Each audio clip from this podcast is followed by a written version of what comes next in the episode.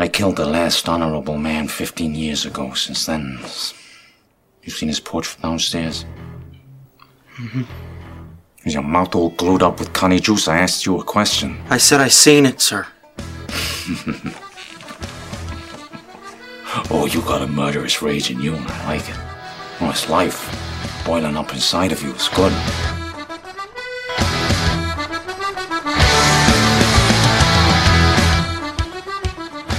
Welcome to the Three Men in a Retrospective podcast. Look at the film collaborations between Martin Scorsese and Leonardo DiCaprio.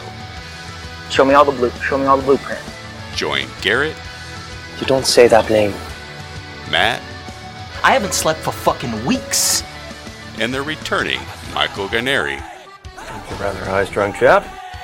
As they look at the cinematic feats of the combined talents from the famed director and big star. We're taking home cold hard cash via commission, motherfucker.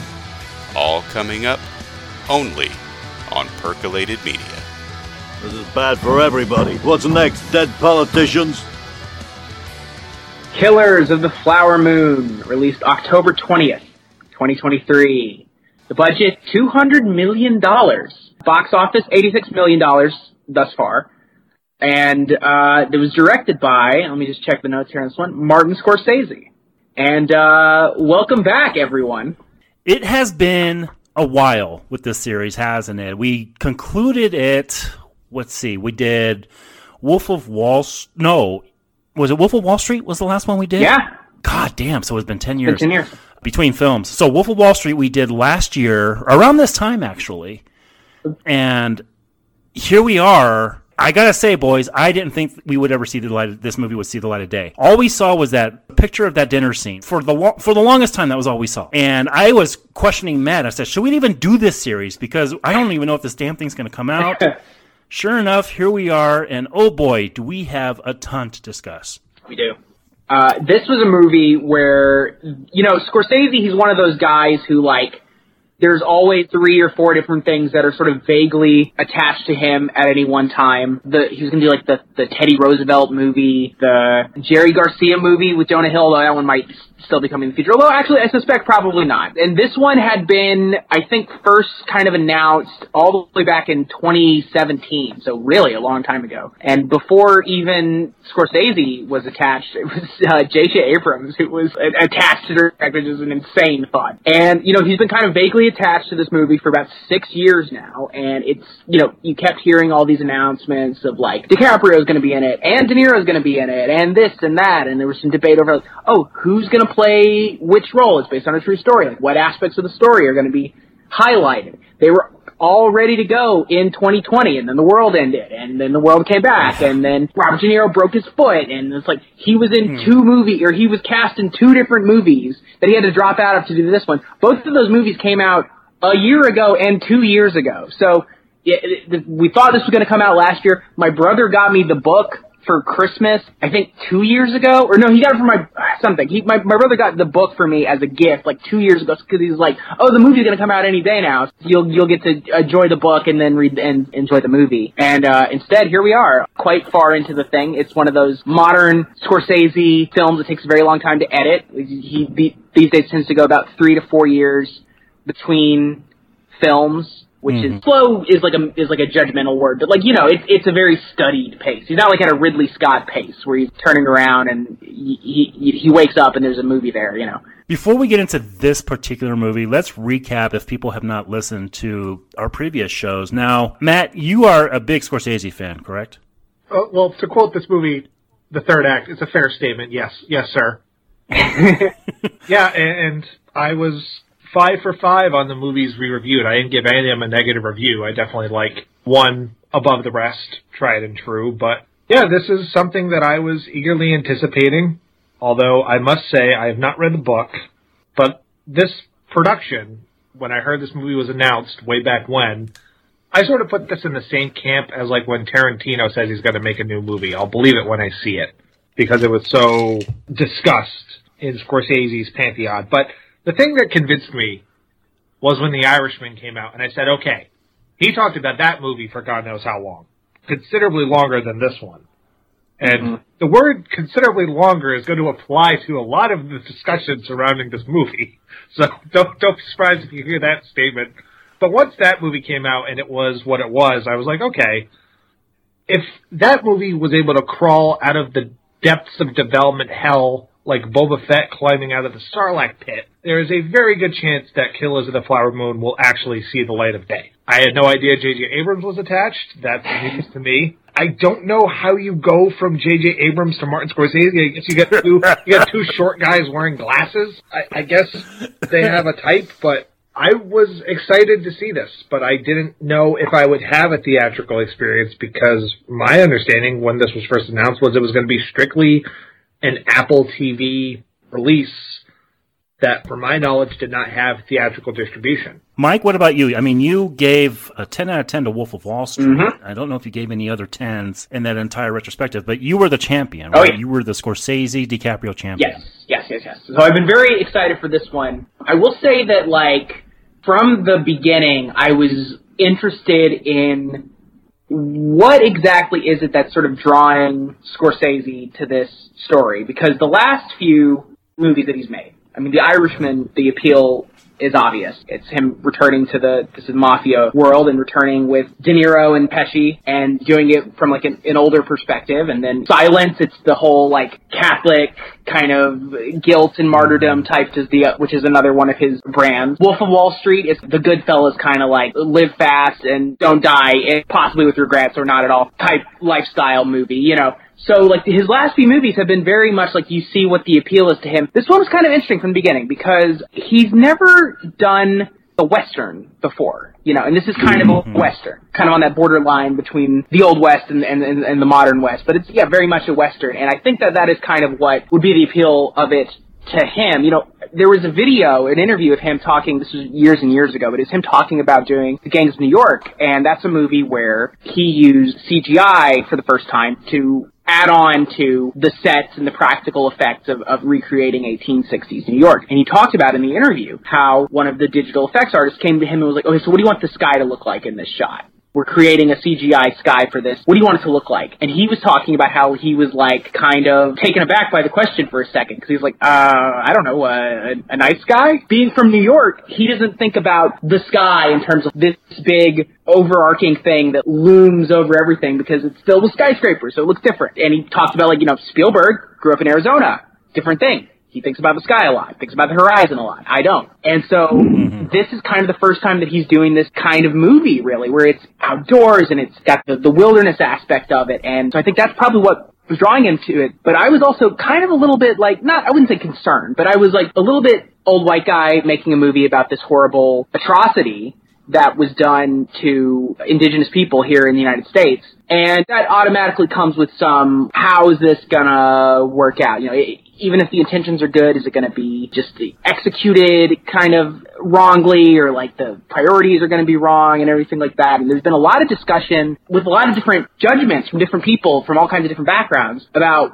where this movie goes with it. This movie, this is a movie that they said they completely changed the way that the narrative was going to go in the pre-production process. They had one vision of what it was going to be, and then they spoke to the Osage people in Oklahoma, and then they had a completely different notion of what it was going to be, and they completely rewrote the script. DiCaprio was going to play the detective, right? And then that's also why they completely rewrote the entire thing. Yep, exactly right. And so this is a movie where it's clear that a lot of thought and consideration has been put into it. And I was really just curious to see how it would play out. And it's interesting that the response so far in general to it has been pretty overwhelmingly positive, but it's interesting that there's certain aspects of it that we'll get into that I've noticed have been very divisive. Yeah. Yeah, and we'll get we'll get into some of those. Definitely. And just to speak from my point of view on this, I've been the grouse on this retrospective. I was an outspoken, I shouldn't say non fan of Scorsese. I respect what the man does filmmaking wise. And I said on those podcasts that I respect him as a filmmaker, but at the same time, he doesn't make movies about people that I like. And that was a little bit of a concern to me. But if you go back to the Aviator podcast, that was pretty much two hours of me and Mike fighting and Matt just sitting back with his arms crossed, just watching. Yeah, I look like I look uh, like Brendan Fraser in this movie. I just Yeah. I- oh God. I Things to say. I sat there. I'm holding back. I sat there. Yeah. I said a couple things. I think I called one of you a dumb boy because I with yeah, that is, and I and I love Mike, dude. I really do. I think Mike, you're a tremendous dude. But man, we really went at it during that podcast. And so I have been the grouse on this, and I didn't give as high scores to things that you guys did. You guys loved Wolf of Wall Street. I didn't think it was that great. Again, there was nobody I liked in that movie. So when this was coming out, I was a little hesitant for the reasons you just outlined, Mike. But when the trailer started coming out, my fiance, who is part Indian herself and has been really, really interested in, the, in her heritage of late, she's bought books on it. She has taken classes on the languages. She is heavy into it. And she looked at that and she says, I really want to see that. And of course, you know, we were going to cover it, so I was going to see it anyway. But the fact that it garnered her interest is what kind of got mine. And I saw this a few days after it come out. I'm off Wednesdays and Thursdays. So we saw it on a Wednesday, the Wednesday after it came out. But there were still about a dozen people in that theater. And there are things that happened during that screening I will get into as we talk. Oh. But it was quite an experience going to see this movie because I went in completely cold. The only background I had on it was my mom, of all people, read the book and she said if they do the book anywhere near the way it's been written, then they would have made a tremendous movie and Jen, my fiance, will love it. And so I, it kind of got on my curiosity, and I didn't look at any interviews or anything. I didn't look at any reviews going into this. And man, going into this movie cold, not knowing what I was getting into, I will say my ignorance. I knew this was based on a true story. I didn't know where this was going to go. And my God, you know, without giving my thoughts out, it's quite a powerful three and a half hour experience. Matt, how was your screening? I had a solo screening. I was by myself, and I was in the theater Oh, wow. exclusively by myself. I think I don't even think the projectionist stuck around because I went. I went I at, love an eight, moments. at an eight o'clock showing, yeah. eight o'clock at night because it's a li- because of the runtime of this. There's only so many slots you can allot, especially if you're only running it on one screen. So because I saw it when I did, I didn't get out till close to midnight because even though this movie's three and a half hours, they still put fucking trailers in front of it just to twist your ass in that seat just a little bit more. But I'll, I'll say this: I'm much like Garrett. I went into this movie knowing next to nothing. As I said, I haven't read the book. I didn't learn much about what the book was until after I saw the movie, and I realized that the perspective is totally different, among other things. My trepidation, and I say this with all due respect, is I don't know if this is just because I'm getting older and, my patience is wearing off, or I'm just an asshole. I mean, that last one's probably true, but three and a half hours is asking a lot. And as much as I appreciate what the man does, given his age as well, I mean, the man is 80 years old at this point. I was worried that the movie was not going to justify the runtime. And that, in three and a half hours, seldom movies in, exi- in the history of cinema have justified being three and a half hours. Look at something like Lord of the Rings Return of the King. What's the biggest complaint you hear about that movie, even though it won Best Picture? It took forever to end. And that's populist cinema. Not even talking about niched, like, you know, cinephile stuff like, uh, like a Lawrence of Arabia, which is, it's an epic in and of itself. So I, I needed to put myself in the mindset that I am watching a three and a half hour movie and I need to give it my exclusive mental acumen. But I was worried that is there going to be a point where I just am staring at the wall or fishing for things in the movie that are superfluous because the narrative is not compelling me. Interesting. Mike, how was your screening? Uh, it was pretty uneventful. I, I went on a Tuesday, so I went for the half price ticket because fiscally responsible. Um, and uh, it was it was uh, it was pretty well attended. This was uh, I wanted to see it. This is a little thing. I went I went recently. Me and my girlfriend went to New York City, little city where a little fellow named Martin Scorsese hails from. That's not why we went, but we were there, and uh, we happened to be in Little Italy. We met somebody for lunch, and we were gonna go see this. We wanted to see it at a theater, an old an old 1920s movie theater in New York called the Angelika. And guess who was big dumbass and went walked us to the wrong theater? It was me. So we did enjoy a nice afternoon. There's two Angelikas that are too close to each other. I don't know why they're like in like adjoining neighborhoods. They should be whatever. I'm not gonna get into it, but. So you go, you walk to one and whatever. So uh, enjoyed a good time in in Scorsese's old stomping ground in, in Little Italy, which essentially consists of one block at this point. But uh, that's that's the story for another day. But then saw it when I got p- back here to Louisville. Pretty uh, n- normal uh, screening. I was really worried there was going to be some sort of disaster because I went to see it at a multiplex, and those can be a little. The staff can be sometimes. I don't know what's the word I'm looking for. Uh, just a little uh, uh, unconcerned. Um, I think sometimes about what your experience is. Scatterbrained. Um, yeah. Yes, yes, but no, went off without a hitch, and uh, I've been. Wa- aching to talk about it just in general, and I knew that we were going to do this episode, and so I've been kind of holding back some of my like thoughts about it in general from like my social media to uh, wait until uh, this episode so that uh, these can be revealed to the world. But you can't help yourself because you were posting about it. Okay, today. but a few things, a few things. They were pretty light, and they were like pretty like Yeah. they were not getting into my full opinion on it. You know what I mean? Mhm. And there's a lot to talk about. so yeah. By the way, we didn't start with a scene. Did you guys get Martin Scorsese thanking you for going to the movies to see this and the passion that it took to do Yes. it? Yeah, so did I. I appreciate it. I did too, actually. I, I keep. th- I hope they keep doing those things. I, I like these better than the ungenuine Nicole Kidman. so glad you're at the movies.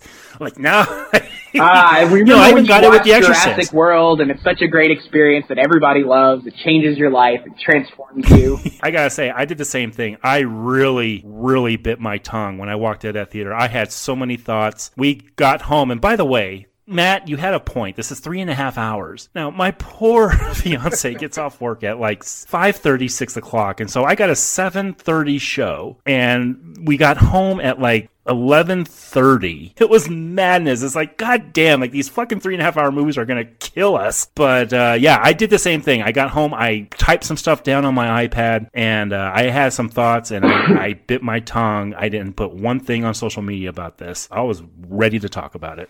I also have not said anything. No, you have not. You've been good about this. Yeah, normally I'm I'm the one who tends to slip up, especially if it's a movie I have a very strong reaction to. All right. So, Mike, go ahead. Get into the plot, sir. Okay, so we begin with ceremony of the Osage tribe in Oklahoma, uh, sometime around the turn of the century, and they discuss the changing of history and as their future generations are going to become sort of assimilated against their will into white society. And on their land, suddenly what do they see? Oil gushing from the ground, spurting out in a slow motion shot to this really great, I, I think at least, Robbie Robertson, the late Robbie Robertson of the band score, which kind of combines kind of a indigenous sort of feeling to it, but also with like kind of a blues rock kind of more modernish rhythm to it. Really kind of, I think, gets the movie off to a good start with this great image where we see this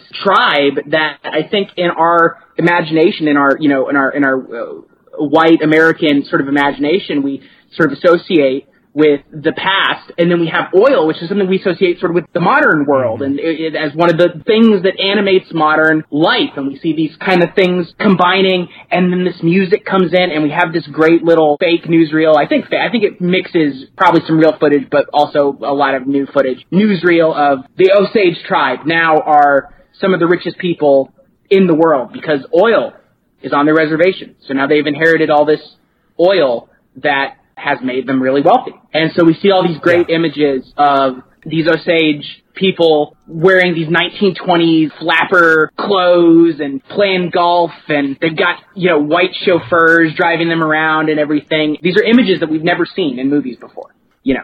Yeah, a a lot to take in with what you just said. Number one, yeah, rest in peace, Mr. Robbie Robertson. This was his final film. He died just a couple months before the movie's release. Big time collaborator with Scorsese, and I fucking love the score. Mm-hmm. I love the occasional heartbeat that kind of goes on throughout the course of the film. Sometimes I grouse on that, but this time I think it really fits the mood of this film. And these opening images of this tribe and these people and the power that they display was something that again I went in completely ignorant. I didn't know what to expect. I just knew that DiCaprio and De Niro were going to come and I didn't know if they're going to do a Dances with Wolves thing where they integrate with them. I didn't know what I was getting into. But I knew from this moment I'm like, okay, we're going to see these people go down and to see them in power like this and to play golf like so many people in power nowadays do was quite a set of images and right away we're off to a pretty powerful start. Yeah, absolutely. So I think it's at this point we are introduced to Molly Kyle, played by Lily Gladstone, who is an Osage woman who is, uh, you know, living there in Oklahoma. And we kind of just are briefly sort of introduced to her. We sort of see her situation. She lives with her family. She has her mother and she has three sisters. And you get what the situation is. All the Osage are required to have these white guardians who are supposed to be there to manage their money because they're quote incompetent unquote. So we see what that setup is like. And then we're introduced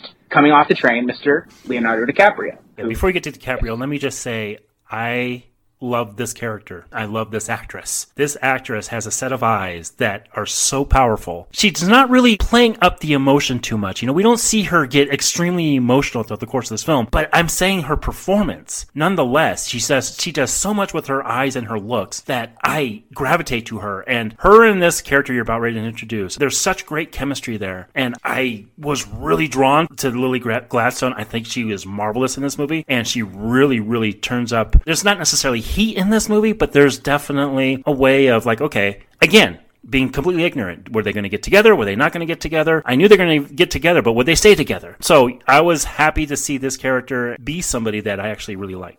So you covered a lot of ground in the last five minutes. So I just want to comment on the opening because I think one of the things that this movie does instantly, this is the key to the movie, is that it sets up that this is a somber American tragedy when you look at what this movie's message is. And I think what Scorsese does really well is how he plays with perspective.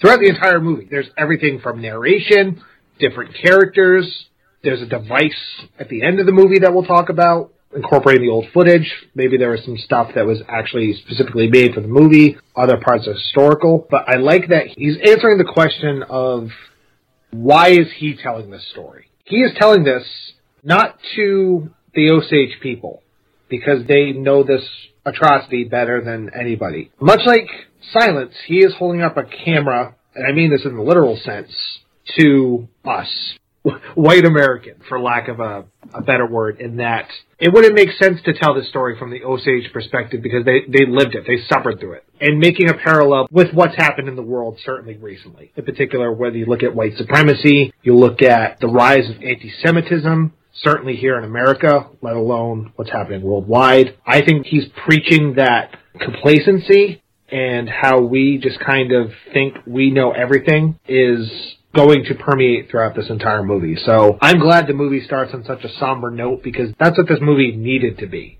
having seen it in totality. As far as Lily Gladstone goes, once again, all you people who claim Scorsese doesn't know how to write women, it's another chink in your armor. I mean, how many more does he have to do? Karen Hill, Ginger McKenna, Naomi, Countess Olenska, Molly. I know some of these are historical, but for a guy who is often criticized as being an overly masculine filmmaker, Alice doesn't live here anymore. I think he's got a great resume of writing women who know how to stand up and not be overshadowed by these volatile men, even though she is a supporting character. And I think that why he, I think he is as celebrated as he is and rightfully should be. It's interesting in this case because if you look at the character that uh, DiCaprio plays has far, far more lines than what Lily Gladstone is given here. And of course, that was the whole kind of thing that some people criticized the, the Anna Paquin character in The Irishman, that she basically only has two lines in just in, in one scene of that movie. And most people understood why that was the case. But there were some, there were a few people who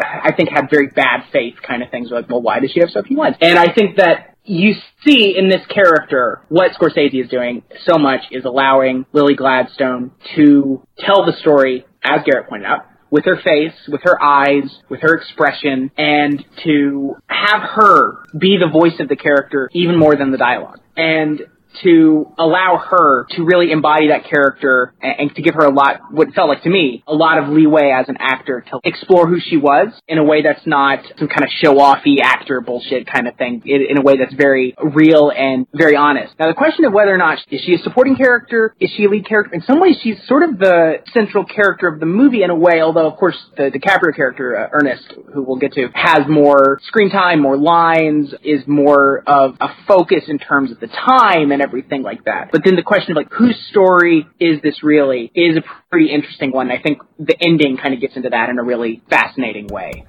Mm-hmm. And uh, ooh, I can't wait to get to that. Yes, yes. And so uh, this is when we see the Leonardo DiCaprio character, Ernest Burkhart, get off a train here in this Oklahoma boomtown. It's right after World War One. He's a veteran. He's looking for work, looking for money, looking for a job, and he comes to his uncle, William King Hale, played by Robert De Niro, looking for, you know, an opportunity, what every uh, American uh, wants, you know, a chance to make a shit ton of money doing not a lot of work. And right off the bat, I think DiCaprio makes some really he I mean, he's you know the other person that we're talking about in this series. He right off the bat makes some really interesting and I found amongst different people some pretty like controversial and divisive choices as an actor in how to play mm-hmm. his character. So Ernest, he's not intelligent, he's not educated, he's not particularly eloquent, and he's not the kind of person who would usually be the lead character in a movie. Absolutely not. And isn't the character in the book? This is one thing my mom did tell me. Isn't the character in the book twenty five? Yeah, he's about or something. Yeah, he, the the movie takes place over several years and stuff like that. The guy in real life was late twenties, early 30s uh-huh. around the time this takes place. So significantly younger than DiCaprio is in real life. I don't think that really makes too much of a difference, other than no, no, it no, no. He's just, just, using the same logic that he does when he chooses the women to date. Younger the better. oh, shit. The character, as I understand it, now if I'm wrong, I'm wrong, but the character, as I understand it in the book, is not a central character. It's a big story, yeah. and it's a journalistic story, so there's lots of different avenues and there's lots of different detail, but he's not the central focus of the story in the book by David Grann, which is a nonfiction book. Apparently what happened was Scorsese had consulted with the Osage tribe and talked to them about the story and everything, and through talking to them, he sort of came to the decision that he didn't want to make a movie about the detective who comes in, the white detective who comes in and mm-hmm uncovers the atrocities and kind of, you know, saves the day to an extent and everything like. He didn't want to make Mississippi Burning, and uh, I hate no, that movie. He also didn't want to make another white savior movie. Yeah, yeah. If it was told from that perspective, in combination with it also being, from what I've done on my research end, the book plays like a crime procedural, which knowing that would give context to think why Scorsese of all people would take this movie. But I'm glad he didn't do that because I think the way the story is told is much more interesting for him to do, even though there's so many familiar elements from his filmography that he, that he draws upon. I agree with that. And I'm with you guys in that I think the decision to go this route is much more interesting. And from what I understand, that book has so many perspectives in that it also talks about this is the inception of the FBI as well. Mm-hmm. And this case was kind of looked at as a, a test of whether or not the FBI, it's justified in its existence. And I'm so glad Scorsese got this route because I think telling this story from the inside out instead of from the outside in is what makes this as interesting and as tragic as it really ends up being. Yep, that's a great way of putting it, from the inside out, because mm. that's really the thing. And Scorsese is so much, as a filmmaker, concerned with subjective points of view. The idea of he usually identifies one character, sometimes it's two or three, but usually it's about one character within the story, and he identifies their perspective. Doesn't mean he endorses it, but he identifies their perspective. And he allows that perspective to be what carries through as the main visual and, and, and tonal kind of idea of the movie. Jake LaMotta in Raging Bull seems to feel when he's in the ring that it's like an existential kind of battle where he has to be destroyed and mm-hmm. has to destroy the other person. So that's what it feels like. That's what that movie feels like. And there's multiple perspectives going on in this movie, but he makes the call to get right into the dangerous part of it. You know, to right get right into the ugly part of it. And that's why I think this character is chosen as who, the person who ends up being kind of the, the central figure. And this performance I've noticed from DiCaprio has been pretty divisive, even on people who really it like the movie. I've seen some people say that he was really bad. And I've seen some people say uh, there was one of the first reactions out of it. I think it was David Ehrlich, who's always the first guy to have a reaction to anything. He, he said that this is DiCaprio's best performance of his entire career. And that was one of the first things out of camp. I tend to agree with that. Oh, wow. I'm going to side with that. I think the decisions he makes here are great. Look, he looks like he has a thing of tobacco in his lower jaw the entire film. You know, and that's a choice. He looks One like of those choices cat. that you thought. Yeah. No, he looks like a bulldog. Yeah, and Matt, we covered the last time he played somebody from the South. He did it in Django. This is a much more tempered down performance than that. And I think the decision to go this route instead of the grander route is a good one. Let's get to the crux of it, Mike. I want to say my thoughts on this movie. We're going to get to the De Niro character here in a bit, and he's more guilty of this than the DiCaprio character. But this is a movie about gaslighting.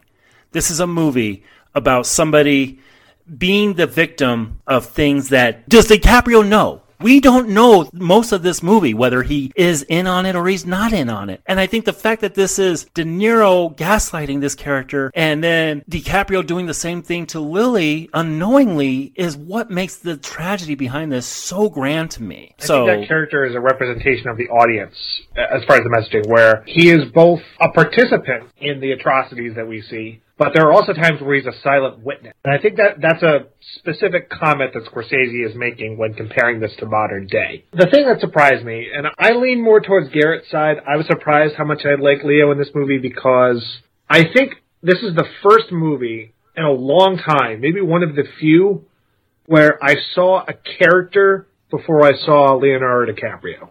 Interesting. And a lot of that does have to do with the choices he makes. It looks like he stole the teeth from the Django Unchained set and just put them in his mouth again. He's got this scowl throughout a lot of the movie. His shoulders are mm-hmm. slumped. It's a very anti-movie star type of performance, but not in the Brad Pitt World War Z route where he tried to make himself an action star even though he's fucking 50. I, I think that Leo was really trying something different and it, it was important because, as Adam likes to joke, why does Scorsese keep hiring this fucking guy? Because Scorsese in this movie takes, these are his two muses. He's got both of them in the same movie. One with De Niro, who he made movies with for 25 years, and Leo has been over 20, so it's pretty close. Mm-hmm. But I think they're equally integral in certain ways to Scorsese's overall career. And with DiCaprio, and we'll talk about De Niro in a bit, he's outside of his niche, and he's outside of his comfort zone. And more importantly, he's not doing the Billy Bob Thornton sling blade thing, which is what I thought. Yeah. I thought this character could have. I did I thought that's what this could Yeah. have been, or he would have Mhm. gone too far into the. It's funny. His name is Ernest because I think of like Jim Varney. like not, he could have gone that level of just ridiculous. or what Robert Downey Jr.'s character jokes about in Tropic Thunder, going full blank. He gets it right. I think this is one of his best performances, but I could see why people find it divisive. But what I appreciate is that Leo is now at a point in his career where he has learned that acting is not just about how loud you can shout.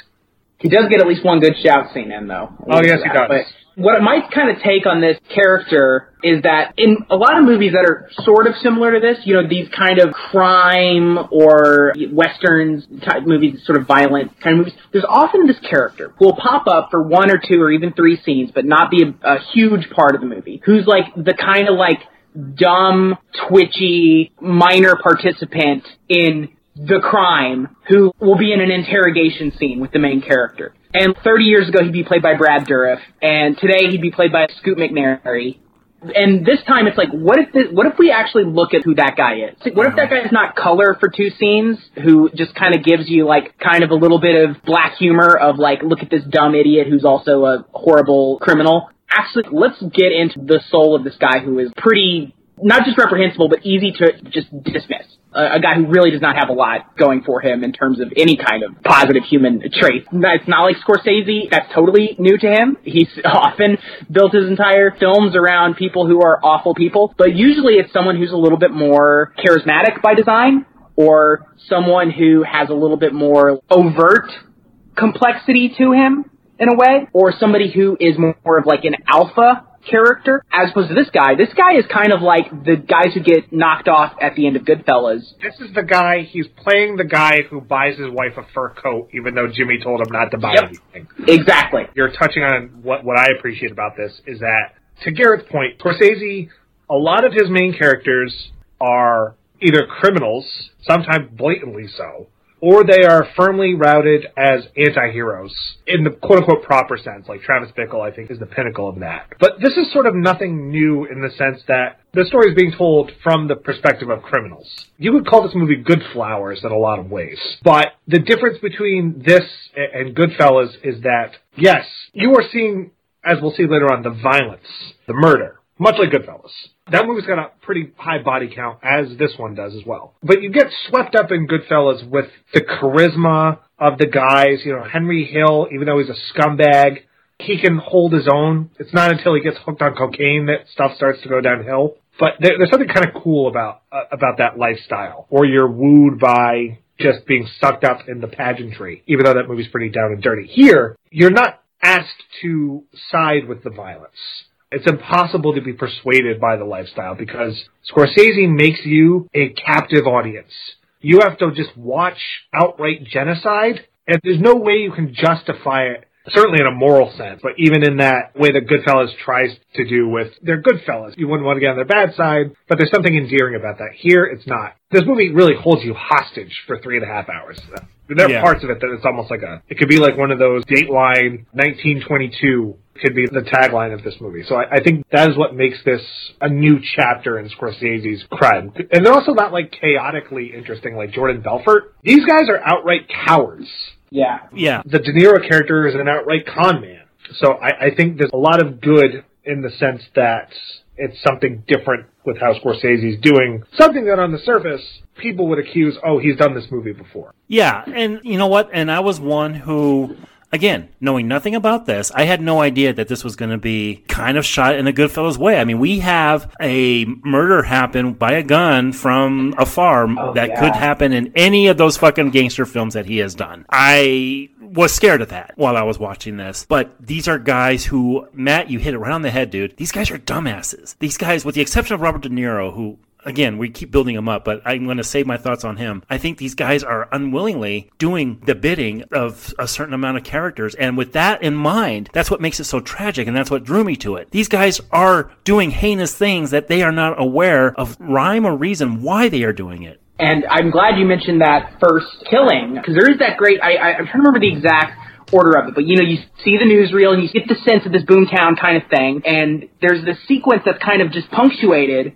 with this woman being shot basically on her Yeah. front lawn. A, a uh-huh. white woman, by the way, that distinction. Yeah. and it's but it's just that kind of moment of putting this first note of violence into the story. The first part of this movie, not everything is so bad at first. I mean, you know, there's moments in this thing, there's stretches where you almost want to believe, and you, if you have in the intelligence, you know that it's not going to be there, but you almost want to believe that maybe these communities are going to live side by side or e- incorporate each other's lifestyles together. There's that wedding scene, which is honestly really kind of touching, where it's a combination of a, a sort of a traditional Osage wedding with a Catholic wedding, and you see people dancing, and throughout the movie, you see, especially early on, and it becomes less so as the movie goes on, but especially early on, you see a lot of the white characters have incorporated the indigenous styles of clothing in, into their mm-hmm. attire. And in the same way, a lot of the Osage characters are wearing the kind of stuff you would expect to see in a Hollywood movie from the 20s. And so there's a lot of cultural interchange that's going on in the first half of the movie, and then by the second half, the communities are totally at odds with each other for obvious reasons. And you get that sense of how this conspiracy, this crime, this genocide is completely destroying any possibility of community integration and brotherhood, mankind, and everything. Well, that contrast is also why I think a lot of this is so powerful, in that you'll have the big ceremony scenes that are celebratory, and then you just have it'll cut to somebody being shot, and you see bodies just being thrown away like you would throw out trash in a dumpster, and they're usually preceded by the more quieter scenes in the movie. A lot of conversations, and again, for a guy who critics will say his detractors that he makes violence a spectacle. Here, he's illustrating that there was no emotion in these killings. They were mob hits, Yeah. uh, often unassuming. And that, that one with the young mom and the, the baby in the front yard, I kind of sat up in my seat going, I can't believe I saw that. So I, I was surprised at how shocking this was, but not in the way of, much as I love Casino, there's that part where they put the guy's head in the vice and his eyeball pops out. That's a bit excessive, but here I never felt like, this was certainly not glorification. I mean, look, No, there there is no glorification of this violence whatsoever, no. and I, I respect that restraint of an 82 year old man who has, Matt, as you've said, has been known for this kind of thing. Hell, even Irishman had a little bit of that. We're not seeing any glamorization here. This is tough stuff, and I'm gonna go ahead and reveal this right now. My fiance, who, as I mentioned, she has a little Indian descent. She cried three times in this movie, and this was one of those scenes when he takes out this mom and this kid. It's devastating. So Robert De Niro plays William King Hale, who is rich cattle baron in Oklahoma, owns a big ranch. He's also a reserve deputy sheriff. He is very charming, as uneloquent as Ernest, his nephew, is. He's eloquent and he's persuasive and he knows so much about the Osage. He's actually tight with the Osage community. They trust him and he seems like he's a philanthropist who is a, a genuine friend of theirs on the surface. We figure out that he's not very quickly, but you see him operate in both worlds and how he plays this kind of character. And he is a monster. He's a completely evil person. He is a, a sociopath, a murderer, someone who's interested just in his own personal gain, who would destroy anybody, members of his own family, members of. There's no line he won't cross for his own personal gain, and he's smart enough for most of the movie until the end, convince most people that his gain is their gain as well. This was one of the castings I was scared of.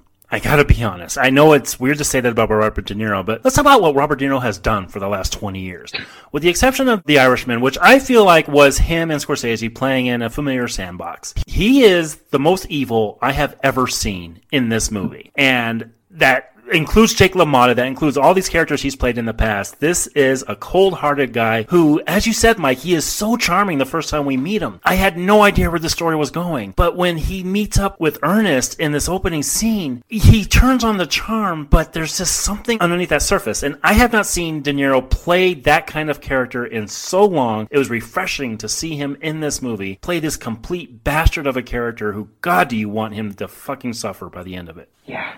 And uh, you know he's getting so much love for this performance, and I'm glad because I I loved The Irishman, and I thought he was fantastic in that film, and I thought very underappreciated because I think a lot of people, even those who really like the movie, I think kind of overlooked what he was doing for various reasons. I'm not going to get into the whole thing with The Irishman because we need to have this come in at a reasonable time, but I like to see De Niro playing it's the word I used earlier, but it's the right word, an alpha type character for the first time mm-hmm. in a long time. Playing somebody a lot like Jimmy, his character in Goodfellas, but even more so in terms of the evil charm and the satanic kind of qualities to the character and the calculation and playing somebody who manipulates people and controls people and who's charismatic. And it is uh, really, uh, to say this about somebody who's been starring in movies for 50 years seems kind of crazy, but it's almost revelatory, honestly, to see him do this at this point in his career, uh, to play somebody with such kind of vigor, really.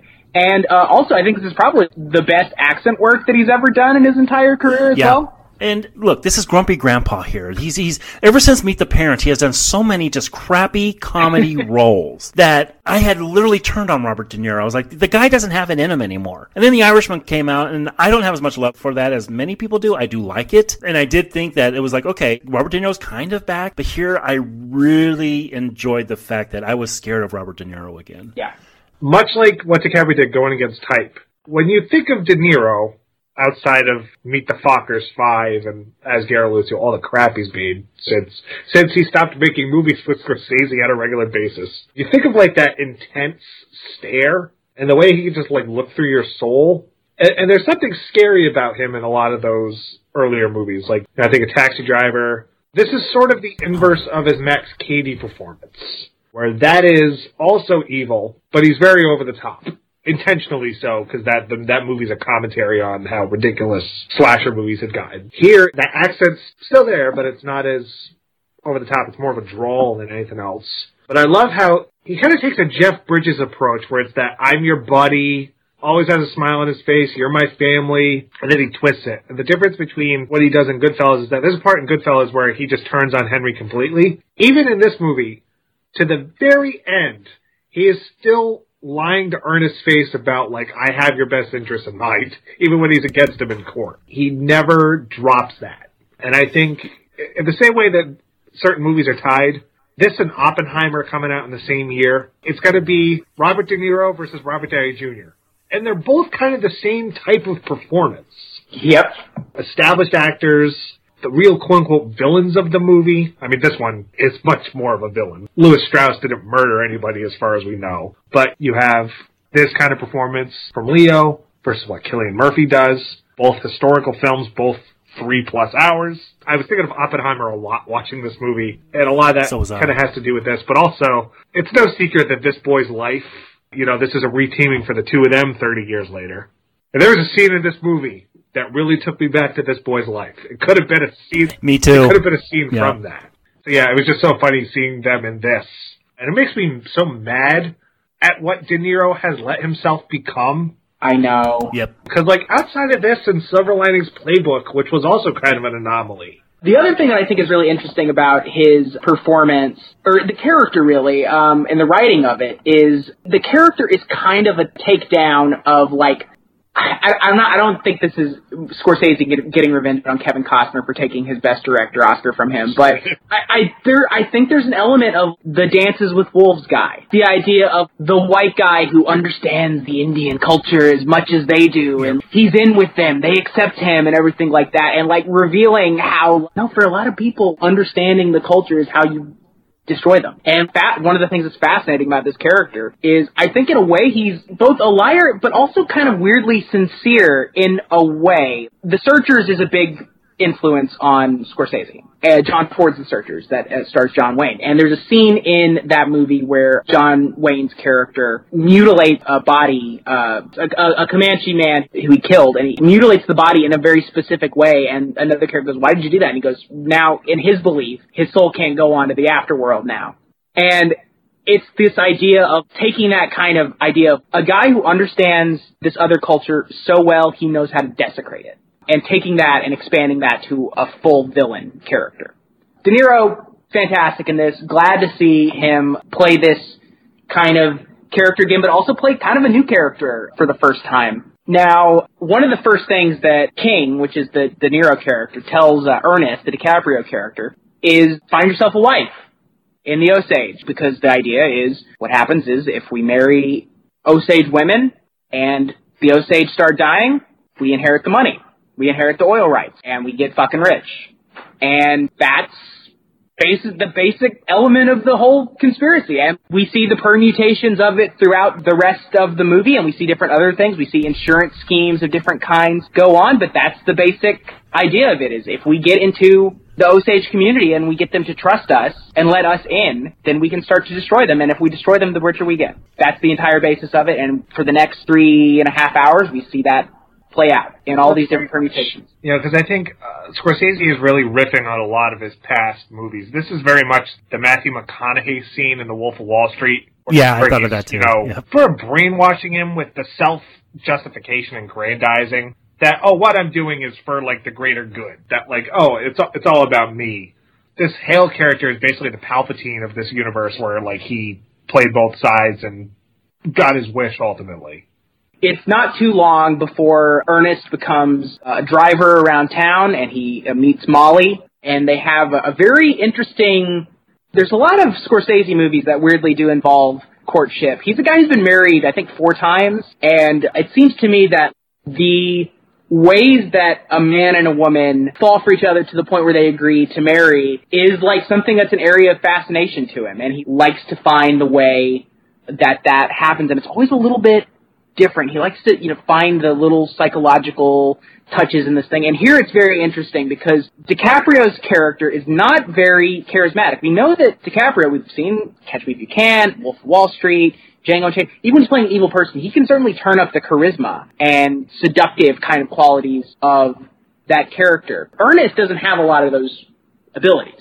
He's not clever and witty. He is somebody who doesn't have a lot going for him. So the idea of the Lily Gladstone character, Molly, falling for him, that's a big ask. And uh, I, I do wonder how y'all thought about whether that was successful or not. Because we do see the courtship play out. There's the famous screenshot of uh, the two of them sitting at a dinner table and, yep. and the many permutations. I keep saying permutations. The many combinations that they go through in that scene, and we have the part that's in the trailer where he goes, "You have a beautiful color skin. What color do you call that?" And she goes, "My color." And we see these things play out, and I think there's an interesting quality with the way that Lily Gladstone's character plays off of DiCaprio, where she she sees through his bullshit in a lot of ways. Yeah, but she's unlike Karen Hill or Ginger, who are wooed by people who are very charismatic.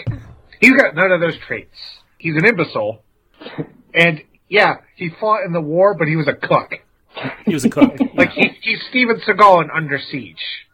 Um, with just as ridiculous a haircut, by the way. Props to Leo for this is not a flattering haircut whatsoever. No, nothing about this role. No, started. but the, this is the grossest he's ever looked, including The Revenant, where he's he's a oh, mangled. the teeth in Django Unchained are more accentuated as far as That's just how true. gross they are. But this romance, smart thing is that this should be the thing that humanizes him, but it does the opposite. Because yeah, every time he's attempting to do his Ric Flair impression and woo her, he is so blatantly steered by his uncle into it's just about the money. It's just about the money. And that undercurrent, you can tell that's always on his mind because he can't, as we'll see in multiple instances of this movie, he can tell the truth to a lot of people, but he can't do it to her because she can see right through it without him having to come up with an excuse. I don't think since Kate Winslet has there been an actress who has as much chemistry with Leonardo DiCaprio as Lily Gladstone does here. And that's the real tragedy of this to me. And that's why telling it from this point of view is to me more tragic to me. It's, it's better storytelling to me because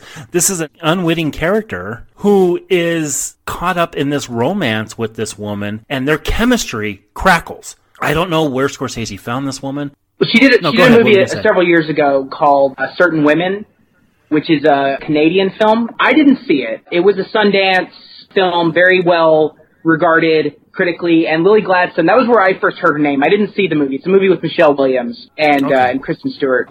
And she got some awards or award nominations, uh, Lily Gladstone did for that movie, but it really was very, very indie. I believe that Scorsese has said that that's where he saw her. That was a 2016 film. And she's done a few things Okay. since then, but not a ton of high profile stuff. For Yeah, yeah. she's sort of, you know, Well- she's in the same spot that Margot Robbie was in for Wolf of Wall Street. Yeah, and you know what? She spends the majority of the end of this movie, and th- this is the truth behind the power of this character. Is a lot of the final 30, 40 minutes of this movie is her just laying in bed, but yet her presence in this movie is never unfelt by me. And I think the romance is something that I root for, and the tragedy behind it is we get a wedding and everything, but it's kind of an impossible thing to ask these two to be happy. But Mike, what do you feel about this whole table scene? I mean, this is something we have seen this entire campaign for really, this yeah, movie. it's the shot from the fucking whale. It's I kept asking Matt because when I was doing the intro for those podcasts, I was putting it together. I was like, Matt, is there anything other than this fucking picture? Is there any sound I can put in this goddamn intro? And Matt's like, nope. But it does play a part in the movie with how, as you guys mentioned, how he courts her here. And I think what draws him to her is actually his lack of seductiveness. In that she does see through him like pretty much immediately. Although Yeah, weirdly she also she also like she's kind of willfully ignorant in a way of she should figure out what it is, but she's kind of deluding herself. There's a lot of help to delude her. Like there's a whole conspiracy to like have her not Mhm. realize the truth, but it is right there in front of her. And I think it's cause she kind of likes his fucking stupidity in a way. Like she, I think it's she kind of likes that he is so bad at being a liar. There's This whole discussion that she has with her sisters about is he a coyote or is he a snake? Yeah, right. And the question of is he a predator you can see? Is he some see something sneaky? Is he something that comes right up to you? And I I kind of like that he's just kind of dumb and he's just kind of like he's bad at things. I think that's kind of endearing to her. And it this is a movie about how you can be both a complete deceptive, lying gaslighter, and also not honest. It's so complicated the relationship between him and Lily Gladstone in this movie, and to the, and there's stuff that the audience is left to kind of decide uh, amongst yourself how much complicity we believe each character has. Some cases it's very obvious. Some cases it's obvious in certain respects, but not obvious in others. And, and it's at this point that people start dying off more quickly. So Molly's mother, Lizzie, who's played by Tantoo Cardinal, who's a Canadian actress who's uh, really had a long career and is a really, really good actor. She's very sickly. She's got multiple sisters, one of whom dies of, I think, what they call it, a wasting sickness early on. Yeah. it's not diabetes, which Right. Yeah. is, a, is a key point to make in this movie. Is that one of the reasons why Hale is so dead set on going after the Osage women is that because they were so predisposed to diabetes, they were not going to live exceptionally long, so the men would outlive them. That was something I was totally unaware of. With same there's here. the scene where the doctor says you're eating like a white person in the in the sense that they have all these candies now. It's the 1920s. There's like a modern commercialized society. You can go down to the store and buy chocolates and sweets if you if you like to in a way that you couldn't 30 40 years earlier if you lived in a traditional lifestyle. And so there's that element of it because there's all these people who are newly wealthy in a way that they wouldn't have been generations earlier. They're materially wealthy, and it, there- with material wealth, there comes these extra things that end up being a, a, hazard, but it, the the real hazard is is actually more overt than that. But that's part of the story. That she's got to her sister Anna, I believe, is the one who is kind of a She's the one that's the big crux of the third act. Yeah, and Anna is played by an actress named Cara Jade Myers, who I thought was really good. She's appeared in two movies before, one of which was Jersey Boys, in the role of barroom dancer ah! uncredited. we get the family dynamics and everything, and these different white men are marrying into the family. There's a character, Bill Smith, who marries the sister Minnie. And there's several, like Sturgill Simpson, who's from where I'm from. He's from Lexington and Versailles, Kentucky. He's really good in this film. Jack White appears at the very end. Pete Yorn? Yeah. But the, there's their older white dude who is a key witness at one point near the end. Is apparently a blues harmonica player named Charlie Musselwhite Mm-hmm. from Kosciusko, Mississippi which is just fun to say. A film with a huge cast, and it's a lot of, in addition to DiCaprio, De Niro, Gladstone, you have a lot of people who I believe a lot of them are first time actors, but these musicians who are making a turn, the, the white musicians who are appearing as the various characters in the conspiracy. And then a lot of, I think, Oklahoma locals, a lot of Osage. And uh, this is a movie where there's a scene that's set at a council of the Osage, and this one guy delivers this long monologue, this really angry monologue about how they were driven off their land and how they're not going to be driven off again. It's so good, and it's one of those things It where per, maybe every word of it is scripted, maybe every word of it is improvised. I don't know. It feels so authentic. It does feel authentic. I believe the only one who really improvised on this was DiCaprio, which really pissed De Niro off. he pulled Scorsese aside. He's like, "You better get this dude in line. He's got to start saying these lines the way they're You written." gotta remember, De Niro Um, was yeah. very, very method. Yeah, Which yeah, is very much hypocritical so. because he did those Meet the Parents movies, and I'm pretty sure a bunch of that was improv.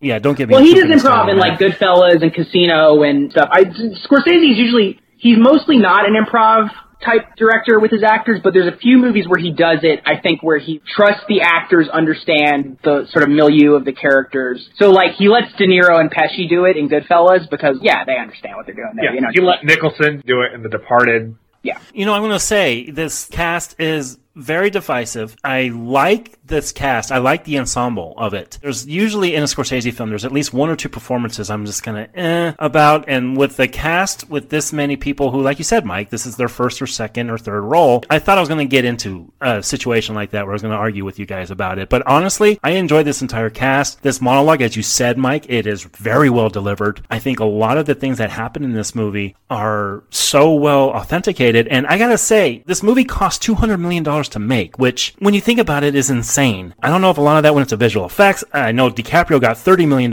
himself. I, I just think all in all, this is a very well put together movie, and I think all of the things, including the acting, including the visual effects, and everything in this is really well warranted in a budget that is $200 million.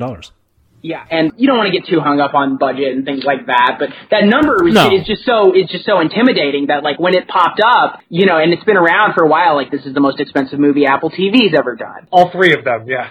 Yeah, and I did wonder how I was like, that's a lot of money. Like you know, I was like, what's that gonna look like? And it, I gotta say, like it's it's on the screen. Like it's every like this is this movie feels really just kind of epic in its scope, and it's mostly just set in a few towns that are like nearby each other, but the towns feel like towns. They don't feel like sets. They don't feel like No, they don't feel like exactly. And they did film in Oklahoma, from what I heard. yeah, biggest thing ever done in Oklahoma film wise, and probably just life wise. Sorry, Oklahoma. This year has been. You, you- you mentioned Oppenheimer earlier, Matt, and that's a movie that I think weirdly also kind of lingers with this one. They're, they're not made in any connection to each other, but there's a certain quality that Oppenheimer has that this movie has as well. But that movie. Asteroid City in its own way, Barbie in its own way that's very different. This has been a really good year for these big, well constructed community sets movies where it feels very practical. And of course, these days everything is touched up a little bit digitally and there's augmented and everything like that. But this movie, in addition to the one, the other ones I mentioned, sometimes, you know, if you go someplace and you film there and it's not a green screen somewhere, it might actually look good. It might look like you're in a place and it might feel real and you might get a nice kick out of that. Anyways, that's a rant of mine, but And Ma- Mike, you mentioned that Gangs in New York was really the first time he really used digital photography. I think he is embracing the authenticness of this particular landscape, this particular place that he's filming in. Like he is um, embracing all of it, and yeah, he films it very well. I think this is a very well shot film. Yeah, this is uh, the cinematographer in this one is Rodrigo Prieto. Has been Scorsese's cinematographer on his last few movies, on The Irishman, on Silence, on Wolf of Wall Street. Four very different looking movies. He also did um, Brokeback Mountain was his real claim to fame. Yes, yes. It's it's a long movie. It, the plot is weirdly elaborate and weirdly simple in the sense that what I laid out earlier is exactly what continues to happen for two two and a half hours. The white people marry into the Osage and burrow their way into the community and then kill people off one by one. It's this whole thing where they lure her into a place to get her complacent and then they kill her. And we don't see the killing at this time. We see it later on. They do what I call the Mystic River effect. Ugh. I don't like that saying. but continue. That's that same thing of like, is that my sister in there? Oh yeah, yeah, yeah. Except it's acted well. I think is the difference. But anyway, I like this framing device too. I, again, it, it puts the focus on Lily. It puts Yeah. the focus on who the real tragic figure of this f- story really is. yeah, and she's so devastating in that scene where they Yep. they come down to the to the creek and everybody's already there. There's that shot. The camera is coming through, and it's it's the perspective that Molly has as she's walking through this crowd of people, mostly white people, and they're all kind of staring because they know that her sister's the one that's dead. So she's walking in there, and then the scene where they do the autopsy is so awful. It's awful. Car carve into her head. It's paid off in multiple ways later on about what caused the death. Even things like there's the part where DiCaprio's character Burkhart, uh, Ernest Burkhart is talking to the Undertaker, who's trying to overcharge him a, a Mhm. casket. Yeah, 'Cause he's like, "Whoa, uh, open casket." He's like, "She doesn't have a head. She doesn't have a face. How is it going to be an open Yeah. casket?" The And- guy which is from One Tree Hill, among other things. I did notice the one guy is the fucking dude from Mighty Ducks, but that's his own story. Also, the guy that the Undertaker wasn't he the guy from No Country for Old Men? He also was on Northern Exposure. He was like the, the rich guy in town. Like, Barry Corbin is his name. Surprise, surprise, he's from the state of Texas, which is shocking, I think. Seems like he was born with a Stetson on his hat, I'm guessing, but that's the Stetson on his head. Now is Ernest? Ernest is still not privy to what's going on Well- at this point.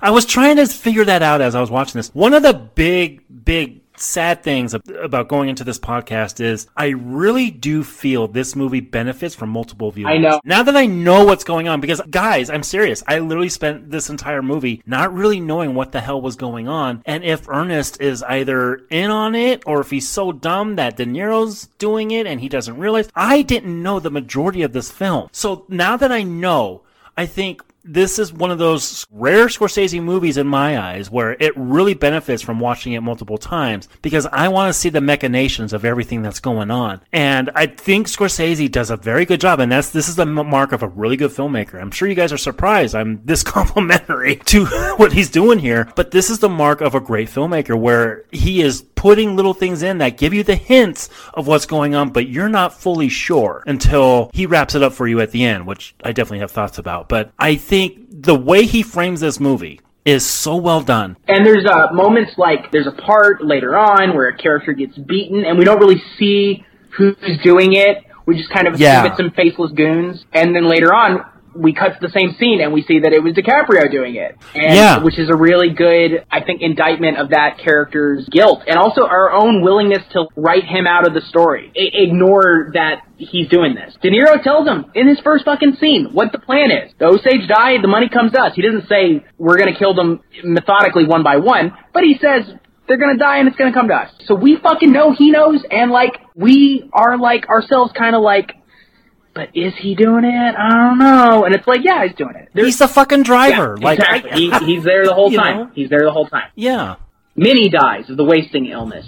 Anna dies, gets shot. And the Osage are starting to realize, like, no, this isn't just one-off incidents, weird accidents, sickness. Like, there's a, there's something going on here, and we need to fight back. We need to do something to actually affect some kind of change here. They hire a private investigator, and we see this scene where it's King Hale and Ernest Burkhart as the two white. Well, there's a few, but there's not many. But they're two of the white people who are in this Osage Council meeting, and they're just there. They're like the wolves in plain sight. I mean, that's the big. That was the line at the end of the trailer. Is like, can you find the wolves in this picture? Is that they're these guys are sitting there and they're they're talking about how much they're going to involve themselves in like fixing the problem while they are the problem. What do you guys feel about Jesse Plemons in this movie? Having just watched the second season of Fargo, not two months ago. Ah.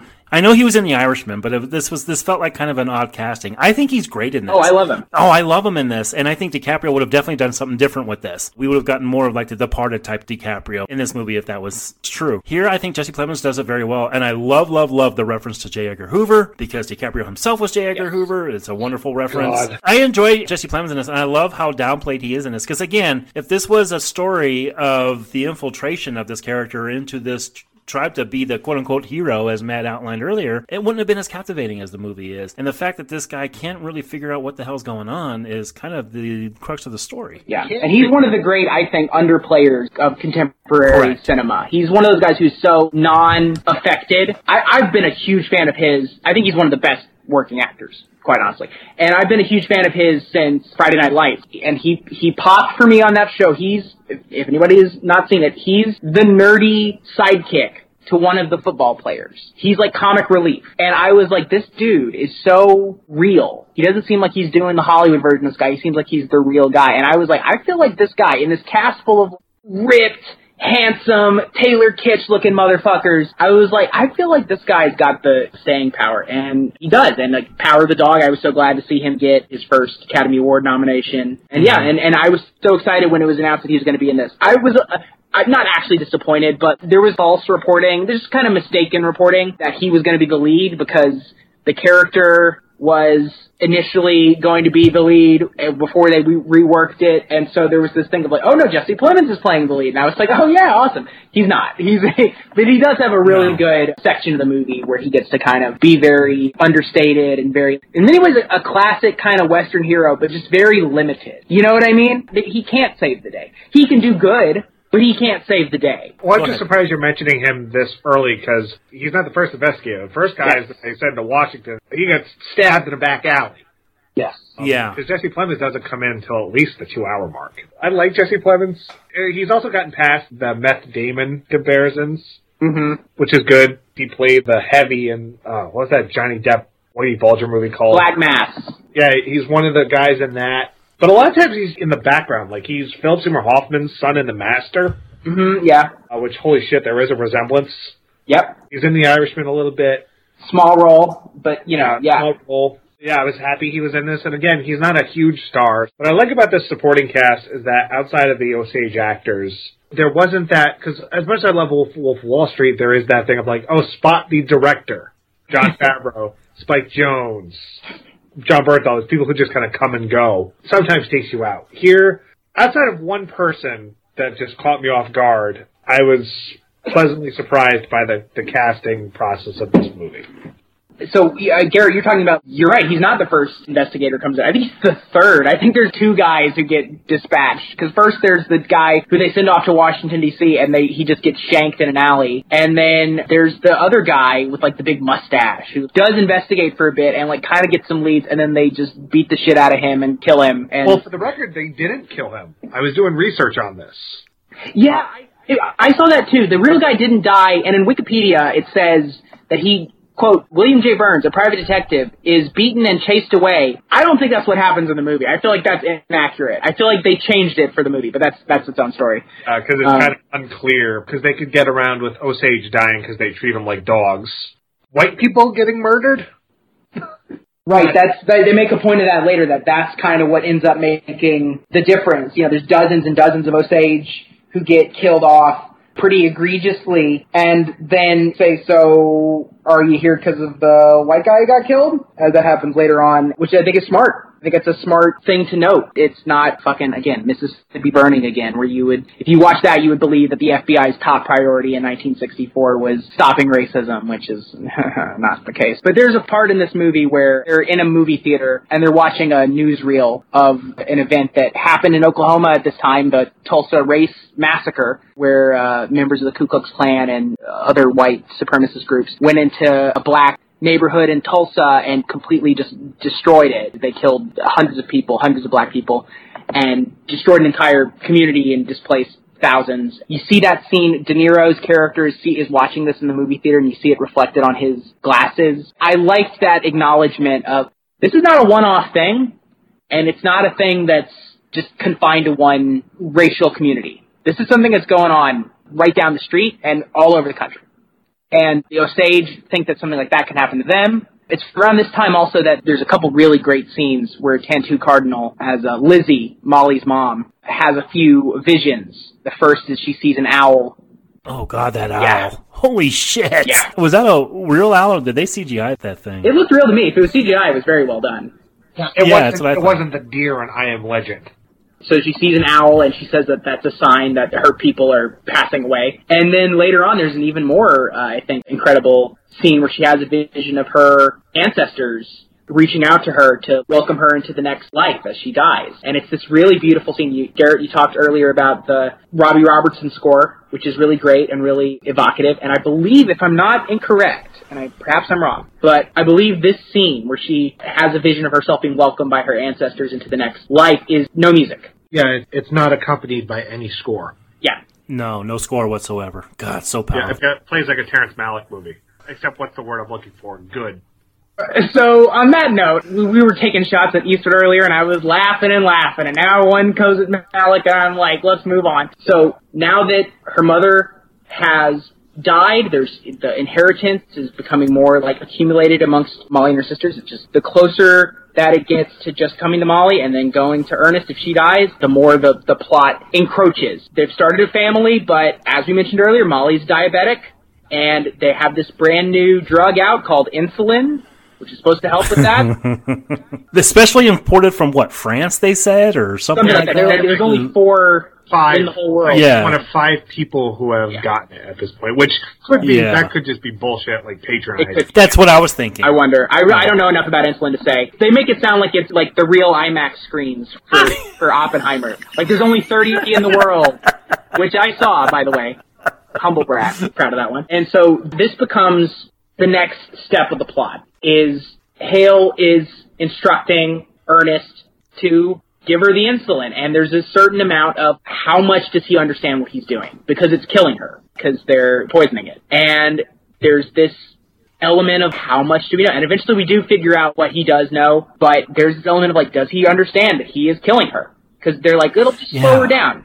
There's a lot in The Irishman about how in the mob they don't tell anybody, hey, we're gonna kill you if you don't do this thing. It's all euphemistic for whatever reason. Even people who kill people for a living, they paint houses. They don't actually shoot people. They paint houses. And there's kind of that going on with the De Niro character in this movie. He talks in euphemism. It is clear what he's doing, but he talks about it's going to slow her down. It's going to kill her. He knows that, and we know that. And whether Ernest does or not is, is its own question that eventually we realize he does know. But whether he is in denial from the beginning, it's really fascinating. It's, it's hard to talk about almost. It, it is intentionally kind of elusive and ambiguous. It is so hard to talk about because it's so fucking evil. Yeah.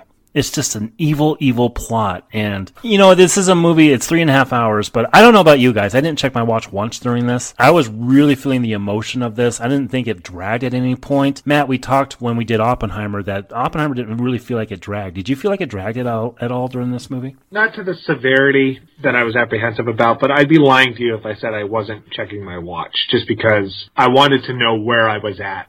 It made you all have watches. But anyway, that's that's story. I have an Apple Yeah, Watch. And Adam, I don't have an Apple Watch, so don't yell at me. Yeah. Well, I was also by myself, so I could have done whatever the f- I Yeah. wanted without consequence. What about you, Mike? Did you feel the length at all? You know, this is kind of interesting. Scorsese's movies, his recent movies, have been quite long. The Irishman was three and a half hours. This is three and a half hours. Silence, I think, was like two and a half. I don't think it cracked the three hour Yeah. mark. And then Wolf of Wall Street, it was some sort of mandate with the studio that contractually he had to bring it in. He had to bring it in under three hours, and it's two hours fifty nine minutes. That's like the level of pettiness. When, when Paramount told Trey Parker and Matt Stone that the MPA, they'll give you an X if you put in more than 500 curse words, so they put in 499. Yeah, exactly. I've always said Scorsese, he's sort of the new Trey Parker, Matt Stone. Well, he's But, about as um, physical as they are, especially when it comes to Marvel movies.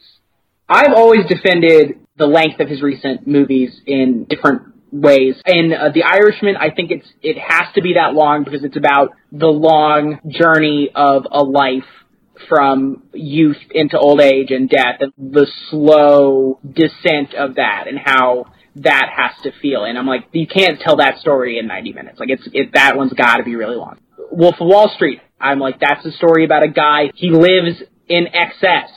It has to be an excessive length. It's a movie about a guy who's given 50 chances to stop what he's doing and he keeps saying no. It's gotta be long. Funnily enough, I Oh, this is so hard for me to say. I might think this movie's a little bit too long. I don't know. Yeah, I know. wow. I feel. I, I'm with you. I, I feel weird taking that position because I feel like I'm usually on the other side. But at the same time, I don't know what I would cut or anything like that. This is the only time in, uh, in us doing the series that I haven't seen the movie multiple times. So it might be a situation where, with the way the narrative is constructed here, if I saw it a second time, I would understand why exactly each kind of element of it has to be there. At this particular point, I do think it's a little long.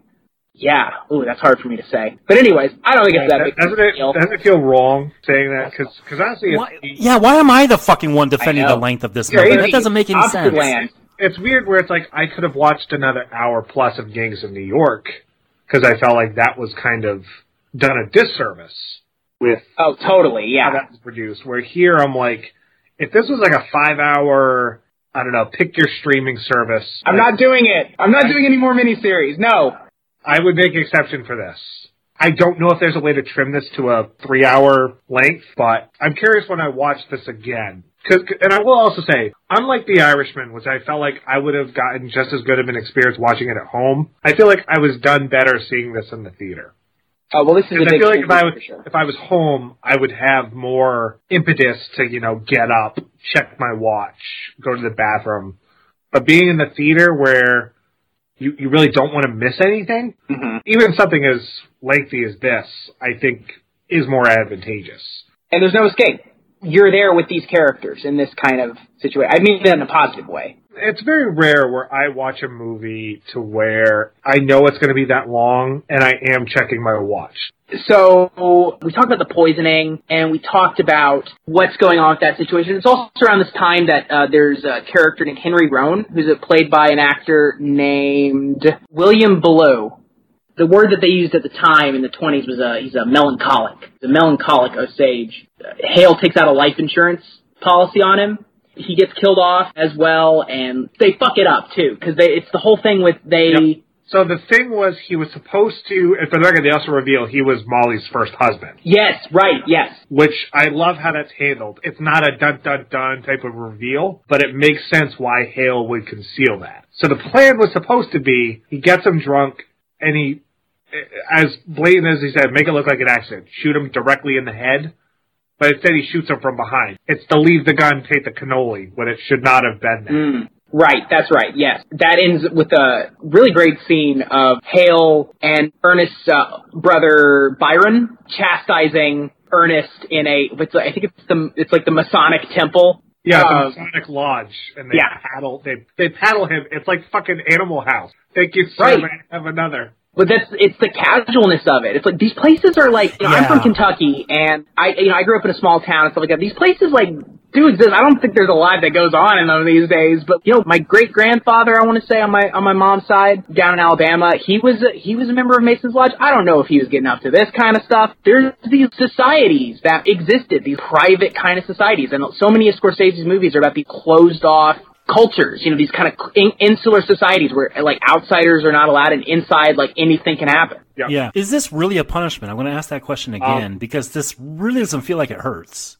Well, let me say this. I was in a fraternity in college, and I was never paddled because it's been predominantly outlawed in college Greek life because of the attributes to hazing, and you know, it's could be perceived as abuse, you know, which I support that. But this is basically the part in The Departed where Jack Nicholson hits him with the boot on his casted arm. I got more pain out of that than I did this. Yeah, I was gonna say, I think this is more, I think it does hurt, but I think it's more, you know, when you were a kid, if you got in trouble, your parents would tell you, like, you're in trouble, and, like, sometimes there'd be actual punishment that would come with that, but sometimes just them telling you you're in trouble would be scary enough, you know what I mean? To, like, make you be like, no, I'm sorry, I'm sorry, I didn't mean it, I didn't mean it. That's, I think, basically what is happening here with Ernest and Hale. Uh, it's just the idea of you fucked up, and I'm the fucking daddy. Like I'm the fucking person who's in charge here, and you screwed up. I told you to do something, you didn't obey me, and now you have to deal with that. And it scares DiCaprio into compliance. He's already deep into it, but now he's like shamed him into full agreement. Yeah, it's more of a psychological play than it is physiological. You're dealing with a guy who's got a ego complex and likes control. You get a guy who calls himself king, and kings were known for ordering heinous shit on their suspects or subjects. I think it's more of a, a power play and ego stroking than to say the sadistic joy out of hitting someone in the ass.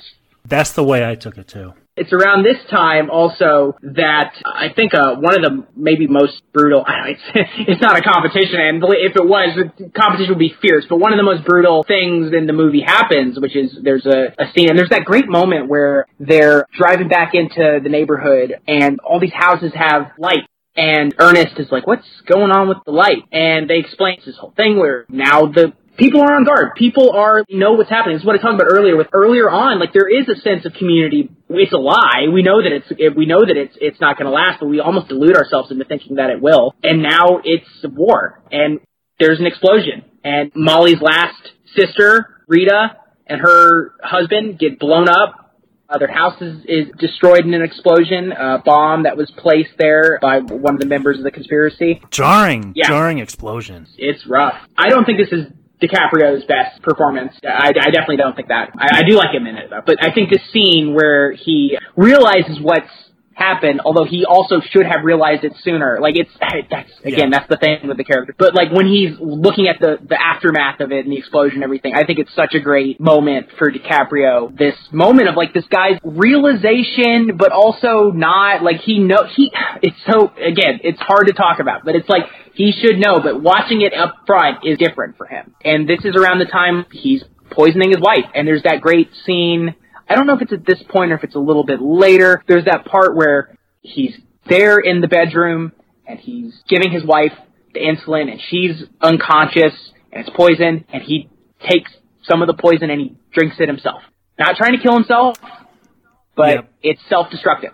Very much so. Yeah, this is a very troubled, very easily manipulated, yet so deeply concerned character that, again, it just makes you wonder where's his head really at when it comes to all this? and the the way that it's set during a part King Hale is he's what he's burning some of his crops for the insurance money or something like yeah, that. because he he took out like a fire insurance policy or something. Yeah, so it's done in this great Scorsese expressionistic kind of way where the flames are all around the house and you can see them from the window and this red hellish light is coming in and it's like Molly and Ernest are both in hell. They're in hell. They're in a situation and it, for one of them they're making the hell. You know, one of them is is putting them in this situation. And it's the external pain, physical and mental and emotional and spiritual, just put into the visuals of it, and it's such a great kind of almost nightmarish kind of uh, visual sequence. And I'm getting chills just talking about it. Yeah, it's a it's a chilling, chilling scene, and you're absolutely right, Mike. I, I don't think any of that is unintentional, too. I think that was all put in with full intention of what exactly you are describing. And at a certain point, now that Molly, all of her family's dead, her three sisters are dead, and her mother's dead, she's the only person who has the full rights, the head rights of the oil and everything. And it's at around this point, while she's sickly and uh, on the verge of death, she summons up the strength, emotionally and physically, to go to Washington, D.C. And there's that great moment where she goes and she pleads with President Coolidge and is like, We're dying here. We've been killed off. We need help. And he's like, Thank you. And walks off. And that's it. And you don't even see his face. Yeah. And it's such a great moment of the complacency of power, you know, the arrogance of power. Mm-hmm. Again, I was thinking of Oppenheimer with that Truman scene. Yeah, not a not a good year to be an American president if you want your reputation to be on film. No. Yeah, especially Um, during this, especially during this era. Yeah, but because the Osage offer a big, uh, what they say, like a twenty thousand dollar reward, which is a hell of a lot of money back then, and because some white people actually got killed, they sent a few Bureau of Investigation agents, including Jesse Plemons mentioned earlier, to try and figure out the scenario. And it's, I saw somebody talk about this movie. And they, they were talking about how they were like, I don't know how this could have been a police procedural or mystery in the first place because as soon as Agent White, that's the Jesse Plemons character, shows up, it's he he knows what's going on. Like he figures it out pretty quickly because it's very obvious. They're really not trying to hide it even because they just think that the power Yeah. structure is going to protect them, and it basically does. I mean, you know, there there will be some consequences, but they don't get the full brunt of it by any means. So there's that fantastic scene of De Niro at the barber shop being interrogated and he's all oh shucks and smiling and telling jokes and he's talking about oh it's, it's such a terrible thing that's happened to the community. It's such a great performance by the I, we talked about it earlier but he gets several great moments in this back half of the movie in particular and to act with those fucking 1920s driving goggles on in several scenes is really a challenge I have to imagine. There's also, And, uh, I was thinking of, it, it very much echoes the scene in Wolf of Wall Street when he invites Kyle Chandler on the boat. Good call Where it's like, I am, I am hiding in plain sight and there's nothing you can do about it. Yeah. But he doesn't realize that, oh, I'm gonna get caught eventually because, much like Wolf of Wall Street, and a lot of movies, they get sloppy. Yeah. And this is around the time there's another amazing scene with between DiCaprio and De Niro when he basically convinces him to sign a life insurance policy. Is that what it is? I'm trying to remember the exact. It was supposed to be if he died, uh, if he died, think it was that the money would go to him, not his kids. Like Yes, it would, right. It would go to his uncle. Right. And it's such a great scene of both the sort of satanic charm of the De Niro character, but also, yeah, he is get, kind of getting sloppy a little bit. There's that hilarious part where he's like, I'm trying to remember the exact part of it, but he's, he's trying to tell Ernest's brother to be like, you, you tell him you signed the paper too. And the guy's like, uh, I, yeah, sure. Like he's like, I didn't sign it, but you know, I would have signed it, or you know, because he knows the plot. But it's so funny. There's some Yeah. really great dark humor in this section of the movie. Yeah, I think the humor in this is very nicely distributed. And I've heard Scorsese say in interviews, in fact, it might have been that can where he said this isn't a who done it, it's a who didn't do it. And I think this is right where when De Niro starts getting sloppy, as you guys mentioned, we're starting to really see the seeds kind of bloom here. You know, I don't want to get political or whatever, but although, or whatever, who cares? There's a little moment in that scene that we're talking about. We're trying to get him to sign over the life insurance policy where the De Niro character is like, I've I've got the best lawyers. You don't have to worry about a thing. They're the best. And I think we all know who De Niro might have been thinking of when he was talking about rich Yep. white men who like to brag about how they have the best employees and best lawyers somehow managed to keep convincing people to do illegal shit for them despite the fact that he completely leaves them out to dry. I wonder who that was about. It's at this time that the arrests start happening. Ernest is arrested and he's brought in by White. They're interrogating him. They're interrogating a couple other people that are involved. There's a lot of people that we haven't named. I mean, it's a big, it's a big movie. It's, there, it's a, and it's a big conspiracy. There's a lot of people who are complicit in it. And you know, basically, they the BI because they're not F yet. The BI uh, are you know convincing the people to turn against each other and to realize it's kind of like the ending of Goodfellas, but with the more than just one person doing it. Hey, they'll, they'll fucking kill you. These people will not. The, Yeah. the people who are you're, you're in with don't fucking give a shit about you. They're gonna kill you. So why don't you fucking strike out at them and get some protection first? And there's that great part where the guy's like, "Get your pencils out." I don't know who that guy was, but he was a good actor. Blackie? Oh well, Blackie was the no Black. I'm trying to remember. There, there's so many people in this. Blackie was the guy who was already there. Yes, Because I think he was the one that killed Henry.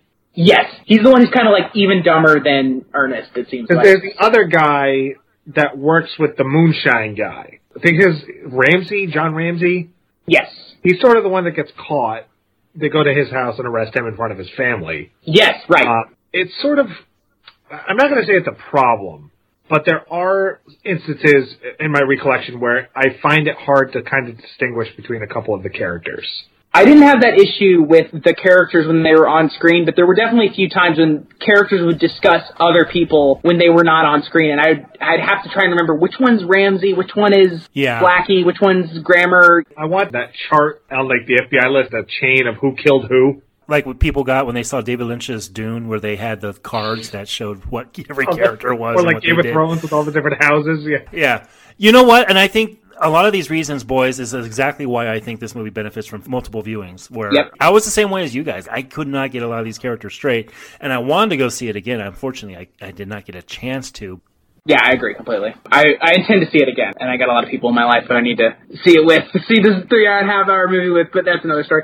So, Ernest, he initially decides that he's going to testify against his uncle, but then in his first court appearance, there's a, a big dramatic exclamation. And this is one of the divisive performances I mentioned earlier. Brendan Fraser shows up for a few scenes as De Niro's uh, attorney. And John Um, Lithgow. I had no idea either of them were in this movie. Yeah, I didn't either. John Lithgow, I loved. Brendan Fraser, really, this guy's renaissance. I get it. I respect his performance in The Whale as much as I don't like that movie as much as anybody. Oh, God, I but that every, I, I'm not a big fan of that movie either, but I do respect what he did with it. This performance here does not belong in this fucking movie. When he spoke, the whole theater crackled. Of course, there was only a dozen people in there, but still, all of them laughed. I did not like what Brendan Fraser does in this movie. As much as people have been criticizing DiCaprio left and right, was it good? Was it not good? I don't think there's any debate here. Fraser's terrible in this movie. I wouldn't go as far as that. I don't think he's very good though, because I think he is kind of meant to be funny.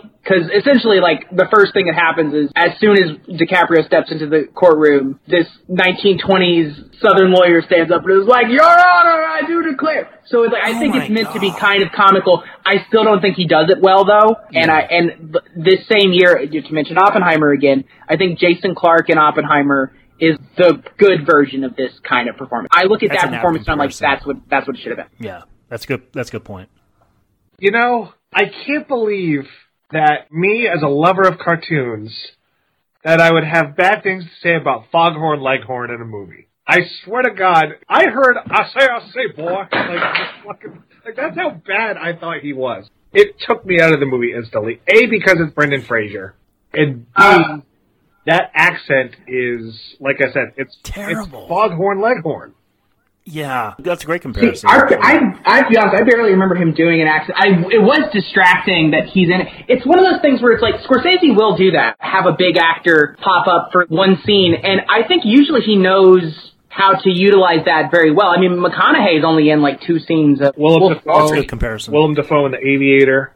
Harvey Keitel's only in one scene really in The Irish. Like there's other like there's other examples. I think usually he does know how to deploy that. I don't think it works here. It's not that big of a deal. It's like he's he's it's it's two scenes, you know what I mean. So I don't want to get too hung about it, but it is one of the more divisive aspects of the movie. So I did want to uh, address it, which is weird because in the same movie, Lithgow is in it, and Lithgow is a guy who can play to the rafters with the best of them. Okay. Uh, and he's not he's not doing that here. He's good here. Yeah, he's real good. when it becomes a courtroom drama for the last 30 minutes, this is where I really felt the Goodfellas influence more than anything else. Because it's that same thing. Technically a rat, you know, can you identify him? I know this is historical, but it, this part's kind of, it's almost inescapable to fully step out of the shadow of Goodfellas for these parts. And, and also the, swap out Brendan Fraser for John Goodman, and I think this would have worked a hell of a lot better. Oh, I like that. Well, and so this is the part, it's a whole thing where he was going to testify, but then Brendan Fraser, as the lawyer, interrupts the trial and says, like, I, you can't make him testify, I'm his lawyer too. And it's this whole thing where it's a corrupt system and they have this really great composed scene, and I mean like shot composition, scene where uh, they take the DiCaprio character into the fold and they're like trying to convince him like don't testify against your uncle. Figure out what's good for you. We can keep the money flowing if you just do what you're told and stuff like that. And it's this great shot where you get that sense of conformity and you get that sense of be part of the white community. Be with us on this one. And I think one of the guys from the jury is in the scene. And If I, I could be wrong. I mean, there's a lot of guys who kind of look like the same type of dude in this, but uh, that's just because they're that kind of guy, you know, that kind of good old boy type guy. But if the establishment is telling DiCaprio, if you say that they tortured you to get that confession, then you know you can recant your testimony against your uncle, and then everything can go okay. And he agrees at first. He pulls the Ronnie Dobbs. He says, "Y'all are brutalizing me." That's a specific reference. And so he very, very. and also, I turned into Max Cady in the theater laughing when Brendan Fraser yelled "dumb boy." Yeah, he, he does call My God. Like all I needed, what, So all I needed bad. was a cigar, and I would have just reenacted that scene from Cape Fear. Why would Scorsese put this in? It just makes no sense why he would would shoot this take and then keep it and not ask him to do it again. It is weird. I don't know what that's about because I don't think he's good. I understand. He, there's also been some defenders, people who are like, no, it's supposed to be. He's a comedic type of character, which is true, but there's other people in the movie who kind of fit that description and don't Yeah. stick out like a sore thumb. So Larger than life does not automatically necessitate comedic. right, especially when this movie has so many great character actors like Gene Jones. Yep. plays one of the. He's a if anyone knows him, he's the gas station guy in uh, No Country for Old Men. He's one of the old white dudes in town, and he's Yeah, he's, he's like, her. Um, he's Molly's like insurer, right? Or he's like some. I don't. Yeah. because she keeps going to him to ask for money. Right. I, I think he might be from the Indian agency or something, or, you know, whatever it was called at the time. I don't know exactly what, he's some sort of functionary. And then there's that scene where he shows up with the Ku Klux Klan, he's like marching in a parade, and it's just so casual, it's like he might as well be with the fucking Shriners or something like that. It's that casually treated. A great look at the banality of sort of evil and white supremacy. And so, he says, well, I'm, okay, I'm, I recant my testimony, I'm not gonna do it, but it's at this point in the film that really sad scene. Uh, one of the Burkhart's, uh, Ernest and Molly, one of their children dies. Their youngest child, who they had to send away because she was sickly, has died. Ernest gets the news of that while he's in jail from the Jesse Plemons character from Agent White, and Hale is trying to comfort him, trying to be the mournful uncle figure and everything, and it's this really kind of hard to watch scene. I mean, you watch this guy So hard. It's, as terrible as he is and stuff like that. I mean, first of all, I mean, it's, a, it's a small child who's died, so it's it's it's awful on uh, I mean, just from the start. And then Di- DiCaprio seems so pathetic in the scene and just pitiful in multiple senses of the word. Yeah. you feel bad for him, but also you're like, you fucking scumbag. He's also grown so much as an actor. This is so much more authentic than that scene in Inception when his wife jumps out the window and he pretends to cry. I think this was actually very convincing. You see the insidiousness of Hale come out because he realizes as he's using Christian, like, oh, she's with the Lord, he's like, I now have the ultimate trump card for him that I can hang over him. Yeah. And what's weird is these kids are treated just like the kids in Wolf of Wall Street. They're there, but they don't really play that big of a part. And then here we're feeling it. And it's not because of Ernest. It's because of the ignorance of what's going on around. Him. Yeah. And he decides that that's kind of the breaking point for him. He decides that he's gonna testify. And we see him in court. This is sort of the, one of the climaxes of the movie. He is just asked by Lithgow, uh, while he's testifying in court, just step by step, each part of the conspiracy, each person that he killed, each murder he was complicit in, each person he asked to kill somebody else, everything he goes through step by step and confesses in just very plain terms. And it's just a single unbroken shot of DiCaprio as he's sitting in the witness stand recounting what he did. Does he sound like he's so penitent that he is just overwhelmed? No. Does he sound like he's proud? No. He's just kind of matter of fact. He's kind of embarrassed. Is he embarrassed that he was caught? Yeah. Is he embarrassed that he did it? Kinda. Is he, does he feel guilty? Definitely a little bit. But is it enough? Not really. No. I think that that shot, looking, I mean, literally looking white supremacy right in the face. Just the idea Yep, of just definitely. having him just lay it out, lay out the crimes one by one, and just say them.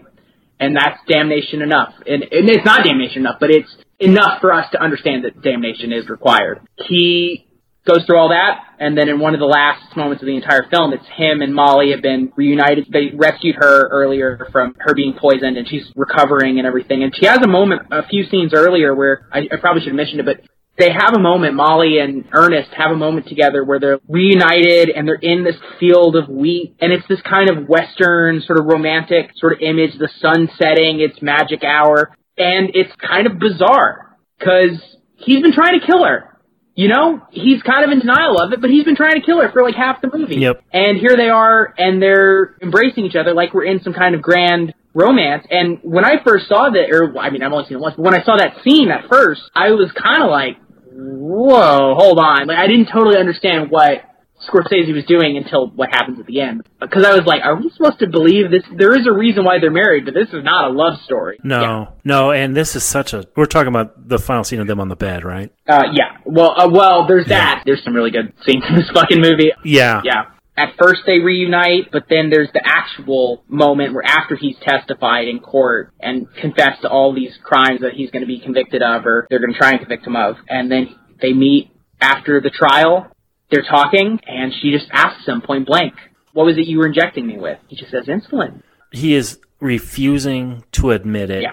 or he is that ignorant, and that is the tragedy behind this whole thing. All she wants is for him to authenticate it, and he cannot.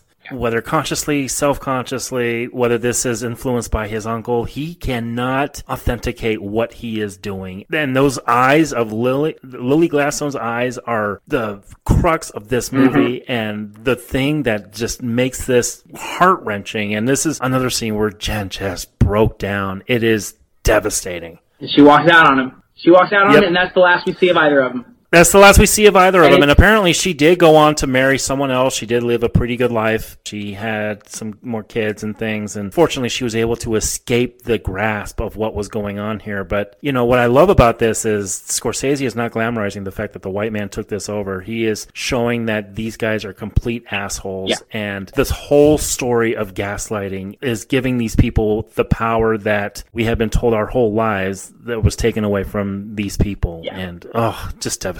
And what happens next is really jarring, but in a good way. It's a really bold decision because there's this scene and she walks out on it. They she they have this conversation and he lies to her and she walks out on him and she doesn't have a big dramatic speech. She doesn't say a word. She leaves. And then we immediately cut to a radio show being filmed. and it's so it's such an abrupt change. And they're doing the sound effects that they would do on like old radio. Yes. There's an audience there that are clapping. It's sponsored Yeah. by Lucky Strike cigarettes. It's a radio show that's Tales of the FBI or something like that or whatever. And they're telling what happens after the events of the movie. And it's happening so quickly and it's characters that are not characters. They're fucking radio actors. And they tell you what happens rather than doing the traditional kind of thing you might see in a movie like the white text on black screen mm-hmm. type thing.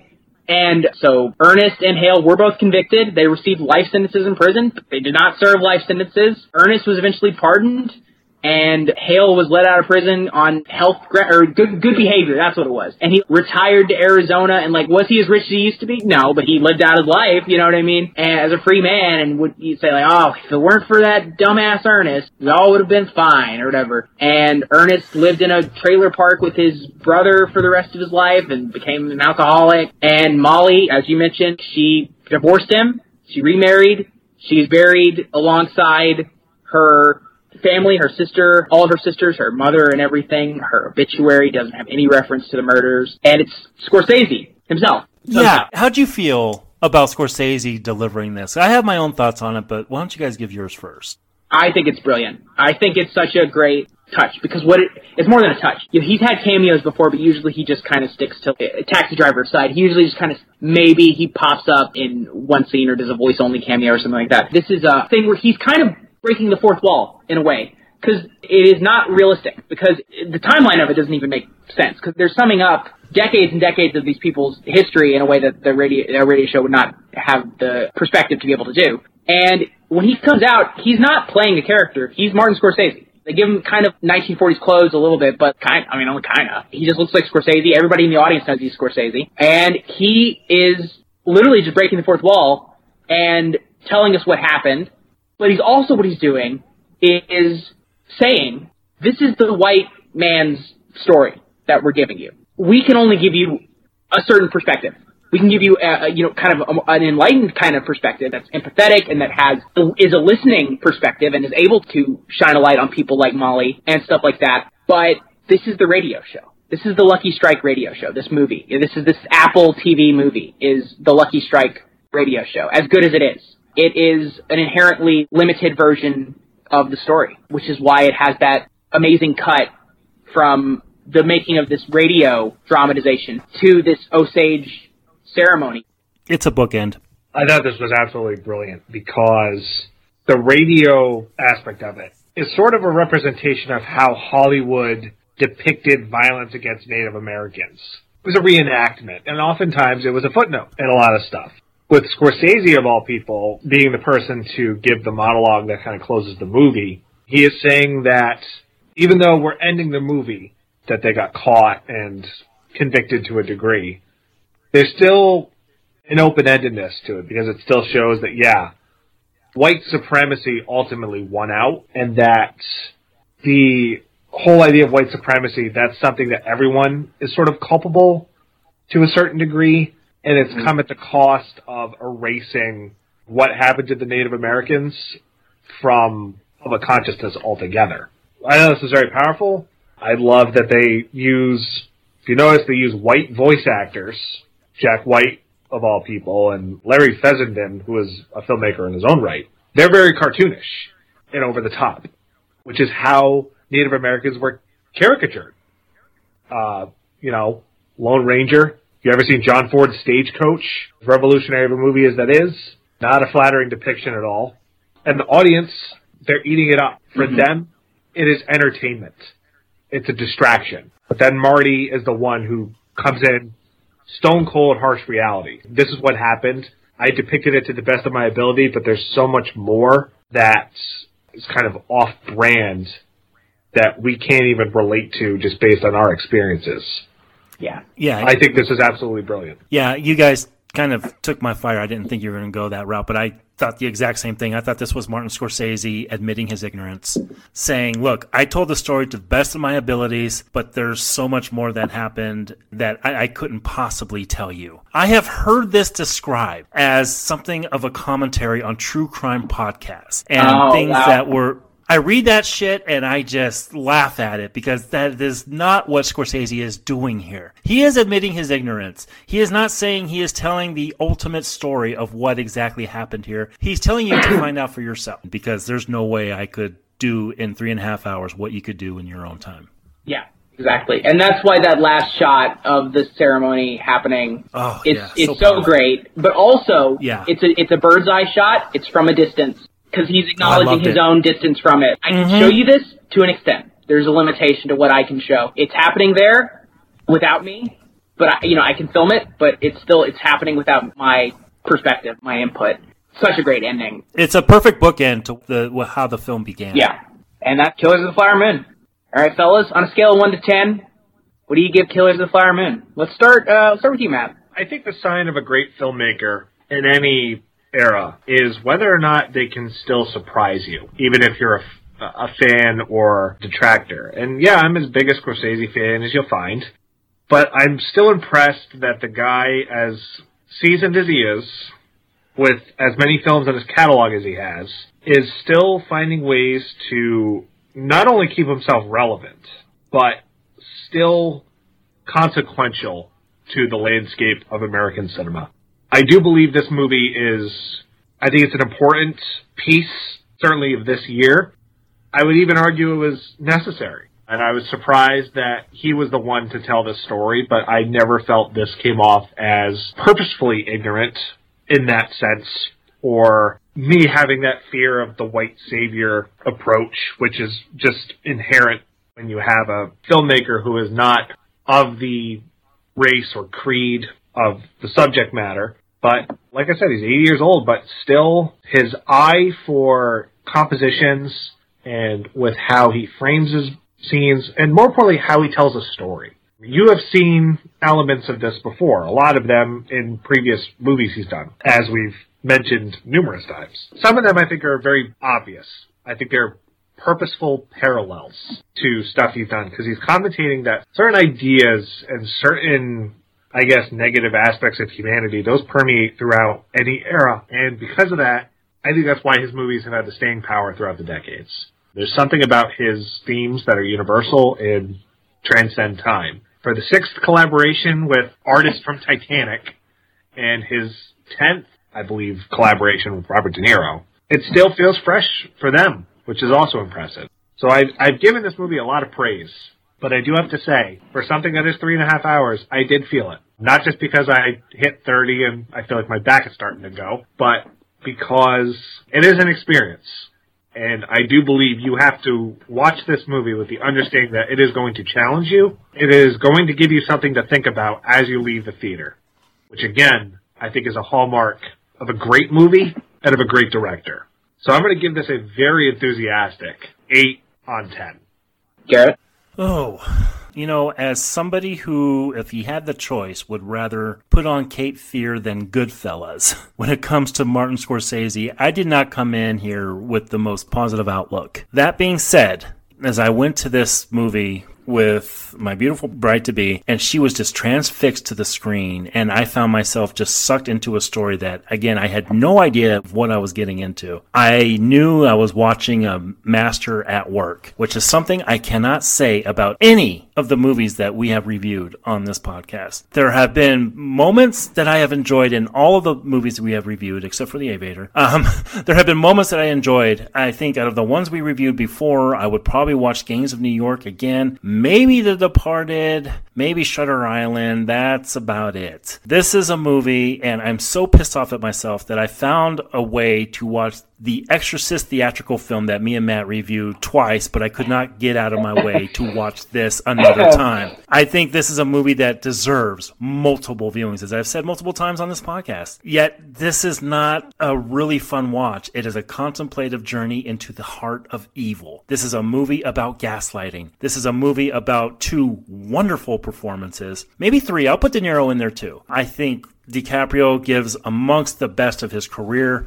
I think Lily Gladstone, I think this is just a performance that will keep her on top for a long time. If this is indeed, and he has made noise that this might be his last film, if this is his swan song, it is a great swan song. That being said, I cannot give a movie that has that those Brendan Fraser scenes in it 10 out of 10. I just can't do it. I contemplated it. I really did contemplate giving this my fourth 10 out of 10 of the year, which is unheard of. Oh, haven't wow. given four 10 out of 10s and probably the last five years that me and Matt have been doing this podcast together. I have given quite a few this year because we've covered a lot of my favorite films and one that really, really surprised me. But I am going to give it a solid nine. I think this is a man on top of his game, even at 82 years old. I did not feel the length of this movie. I did not feel anything but hurt. And when I looked at my fiance and her eyes were just wet as can be, and she was just feeling the pain, I felt the pain with her, and I felt the pain with this movie. Nine out of 10 for uh, Killers of the Flower Moon for me.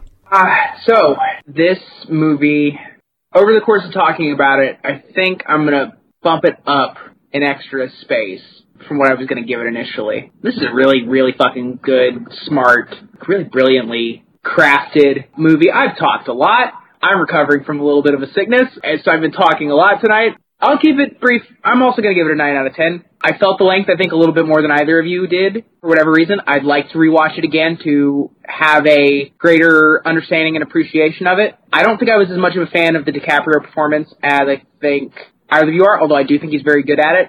But this is a this is an incredible movie. The choices that Scorsese makes in telling it are often just brilliant. The ending's brilliant. The beginning is brilliant. There's so many great sequences. There's so many great performances. Just a master at work. And I, that's, I mean, it's a cliche to call him that, but it's fucking true. He's 80 years old, about to turn 81. He's a November birthday, Scorpio season. I hope we get another fucking 20 movies out of him. I know we're not going to, but I'd love to just, to just keep talking Marty with you guys forever and keep watching his movies forever. This is a fantastic film. It's not quite my favorite of the year because uh, I think I liked Oppenheimer than you guys. That's a story for another time. And yeah, so I'm gonna give this one a nine out of ten. I think Wolf of Wall Street. It's a movie I've seen several times. I think it's the only one of this the one so far that I, I've given a perfect ten out of ten to in, in this particular series. I think that one's got the better DiCaprio performance. This is a DiCaprio series as much as it is a Scorsese series. But this is this is an excellent, excellent, excellent film, and I, I highly recommend everybody see it. It's a film worthy of consideration, of contemplation. Yeah, this is a great film. So, if you recall, as Mike alluded to, he gave Wolf of Wall Street a 10. Garrett almost gave this a 10, and I gave The Departed a 10. So, how do we rank these six movies? So, number one's The Departed for me. Is it a perfect movie? No. But I have not seen a whole lot of movies in my lifetime that I have just enjoyed in the 30 plus times I have watched it every single time. So that's my number one. Number two, I would go this. I honestly would. And I'm shocked that I'm uttering that given not the minimal expectations I had, but just the, the unknown. I, and I was really moved by it, which I, I think this is definitely the most, in my opinion, the most thought provoking of the six movies. Number three, I would go, uh, I would go Shutter Island number three. That movie appeals to a lot of my sensibilities, a lot of the claustrophobia, a lot of the tension, the mystery. I love movies like The Ninth Configuration, which it reminds me of. So I have a, a real soft spot for Shutter Island. Number four, I would go Wolf of Wall Street. That is one that, as Mike alluded to, you know, it's about excess, but I could have done with one last line of cocaine. I do think that one did kind of wear on me a bit just because it's such high energy.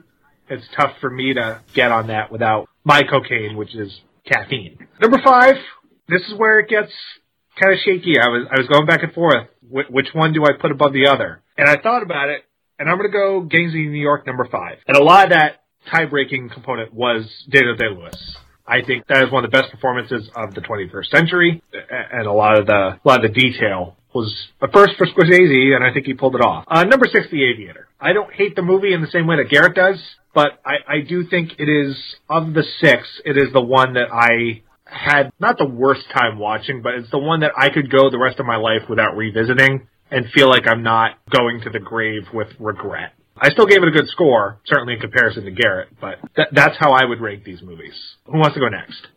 I can go next. I just wrote them down. Number one for me is Wolf of Wall Street, which I think is a modern 21st century masterpiece, boasting one of the great film performances of the 21st century. Number two, I'm going to go with Departed.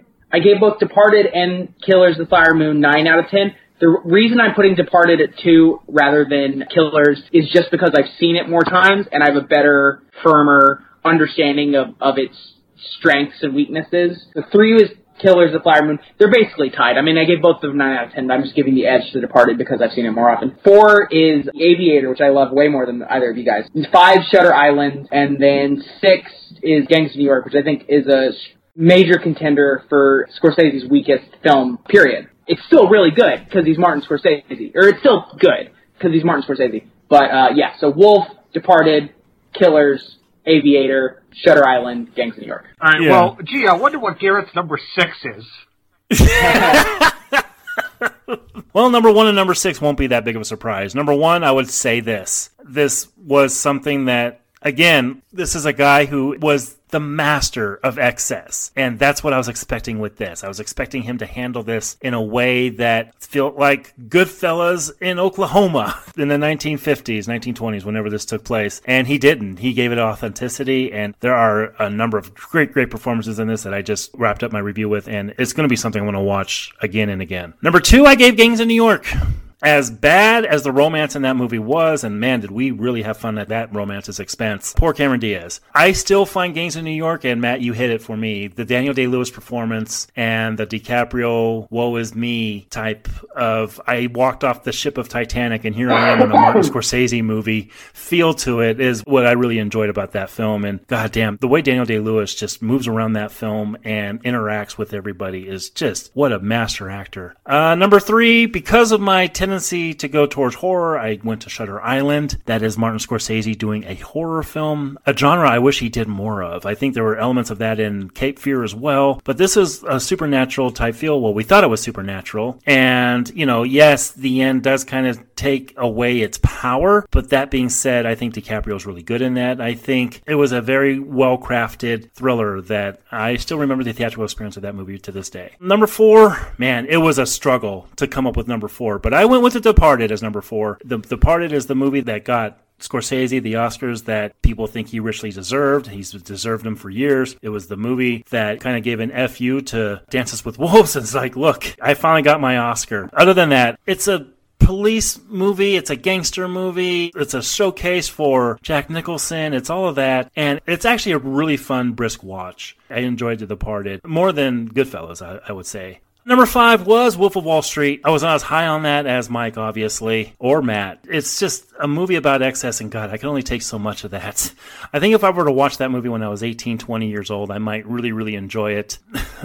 as Matt said, there's only so much fucking cocaine I can take. And no big surprise whatsoever. Number six, a movie I will never, ever, ever watch again, The Aviator. I've said my piece on it. Go back and listen to that podcast. But that is a movie that, my God, I just could not stand. That's my list. Now, guys, do you think Scorsese has another one in him? Mike, you're saying you wish he could do another 20. Yeah. Do you think we can Oh, he- get this team up again? I think unless he has like a sudden downturn in health, knock on wood, I don't, you know. And he seems to be. I don't know. I've never heard about him having any health troubles other than when he had the cocaine overdose 40 years ago. I mean, he's he's one of those guys who's attached to a bunch of different things. Him and DiCaprio have uh, been uh, they've optioned another David Grann book about uh called The Wager, which is something to do with uh with ship mutiny in the 18th century or something like that. Kudos to the man for being 80 years old and being like, you know what I want to do? I want to make a movie about a fucking 18th century ship mutiny. That sounds like it. That would be a nightmare to film. Hey, Leo, Um, you want to get back on a boat? Yeah. yeah. Oh God. Yeah. Jeez. So yeah, I, that seems like kind of weird territory for Scorsese, but also him doing a Osage Western also seemed like weird territory for him, Yeah. and this turned out great. So I'm sure we'll hear something from him. He's one of those guys who there's some directors who, again, Ridley Scott's another person who uh, I mentioned earlier, who like juggle multiple movies. Will have one lined Yeah. up to go as soon as they're doing another one. You know what I mean? Scorsese is one of those guys. He finishes a movie before he starts on the next one, and so we I don't think we'll know what his next project for sure is until after the Oscar season. Because as serious of an artist as Scorsese is, he does do the, the song and dance every time of He the, does. of the Oscars and everything. We'll find out in a few months what he's got cooking. Hopefully, he'll have a lot more ahead of him. Seems to be in good health. He's younger than two directors we've mentioned in this podcast, Ridley Scott and Clint Eastwood, both of whom are still at kicking. So You know what I hope? I hope he finishes that one you say, and then Taylor Swift has another concert movie come out at the exact same time. Oh, God, that'd be great. I almost did Taylor's of the Flower Moon, but it ended up not. Ah, I, I think he's he's he's the Rocky Balboa of directors. Where just when I think he's gonna hang up the gloves, he he comes back for one more fight. When the time is right, I think he'll know to step away, or he'll be someone who makes movies until he's on his deathbed. Difference between him and Ridley Scott is Martin Scorsese's movies don't suck within the last twenty years. I don't know, man. That that preview for Napoleon looked pretty good to me. I gotta but- say, I saw the trailer and it looks good, but with Ridley Scott, I'll believe it when I see it because yeah, Exodus. He's got a better track record than that, although he can be hit and miss. But that's just the way he. Whatever. Wait, This is not the Scott cast. Yeah. Not yet. Although there was a trailer at the, at the beginning of this movie that, you know, the three of us, we are going to get together for another retrospective in the near future. But before then, before the end of the year, we have another one we're going to be doing together. And holy shit, can I not wait. If people remember back at the old place, the three of us got together and did the films of Michael Mann. Guess what? He has another one coming out at the end of this year. And holy shit, I gripped Jen's arm so bad she had marks in it. that The trailer was over. And I've done something with that trailer I have not done in years. I actually watched it about three or four times, and I am psyched as fuck for it. We're revving up the fucking car, boys. Yeah, lock me in the back seat because I, I'm not impressed. Around I'm Christmas. still mad at Blackhat. So Well, okay, Blackhat's not good, but th- this is a movie that doesn't start Chris Hemsworth. It stars Adam Driver. There's a big difference there. There you go. Mike, you will be joining us once again by the end of the year. We are going to be doing Ferrari. We're revving it up. And then there's another. We're revving that up, and there's another series that we have coming up. I don't want to reveal just yet. That'll be next year, but I can't wait to do that one as well because that has a series of movies that you have not seen yet. So a lot of good things coming up. Well, once again, everyone, thank you for joining us, and I, I do love that podcast, sir.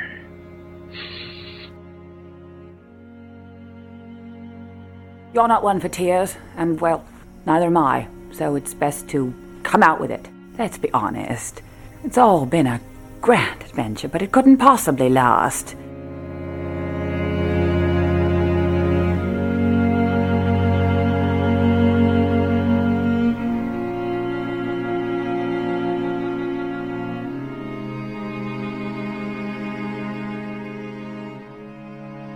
Thank you for listening to this episode of the Three Men in a Retrospective podcast, exclusively on Percolated Media.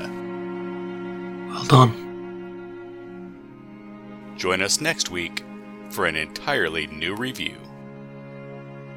Which would be worse? To live as a monster or to die as a good man?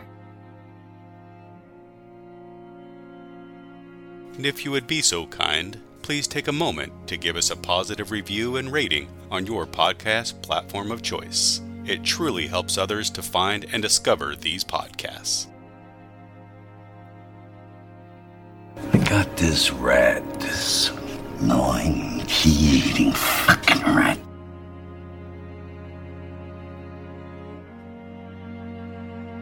The Three Men in a Retrospective podcast is produced by Garrett, Matt, Adam, and Nathan.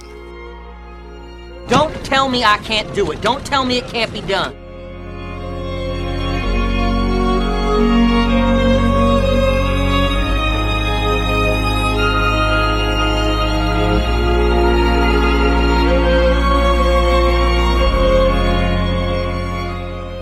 Edited by Garrett. That's a sorry looking pelt.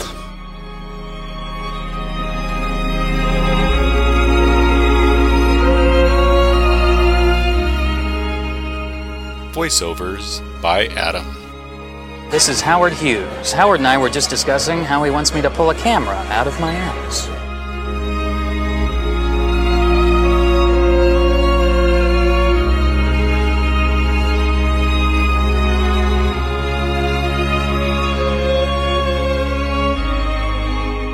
The Three Men and a Retrospective podcast is for review and discussion, and all clips, music, and audio cues are used as such. Hunt the flesh, kill the flesh, eat the flesh. That's the uh, male sex all over.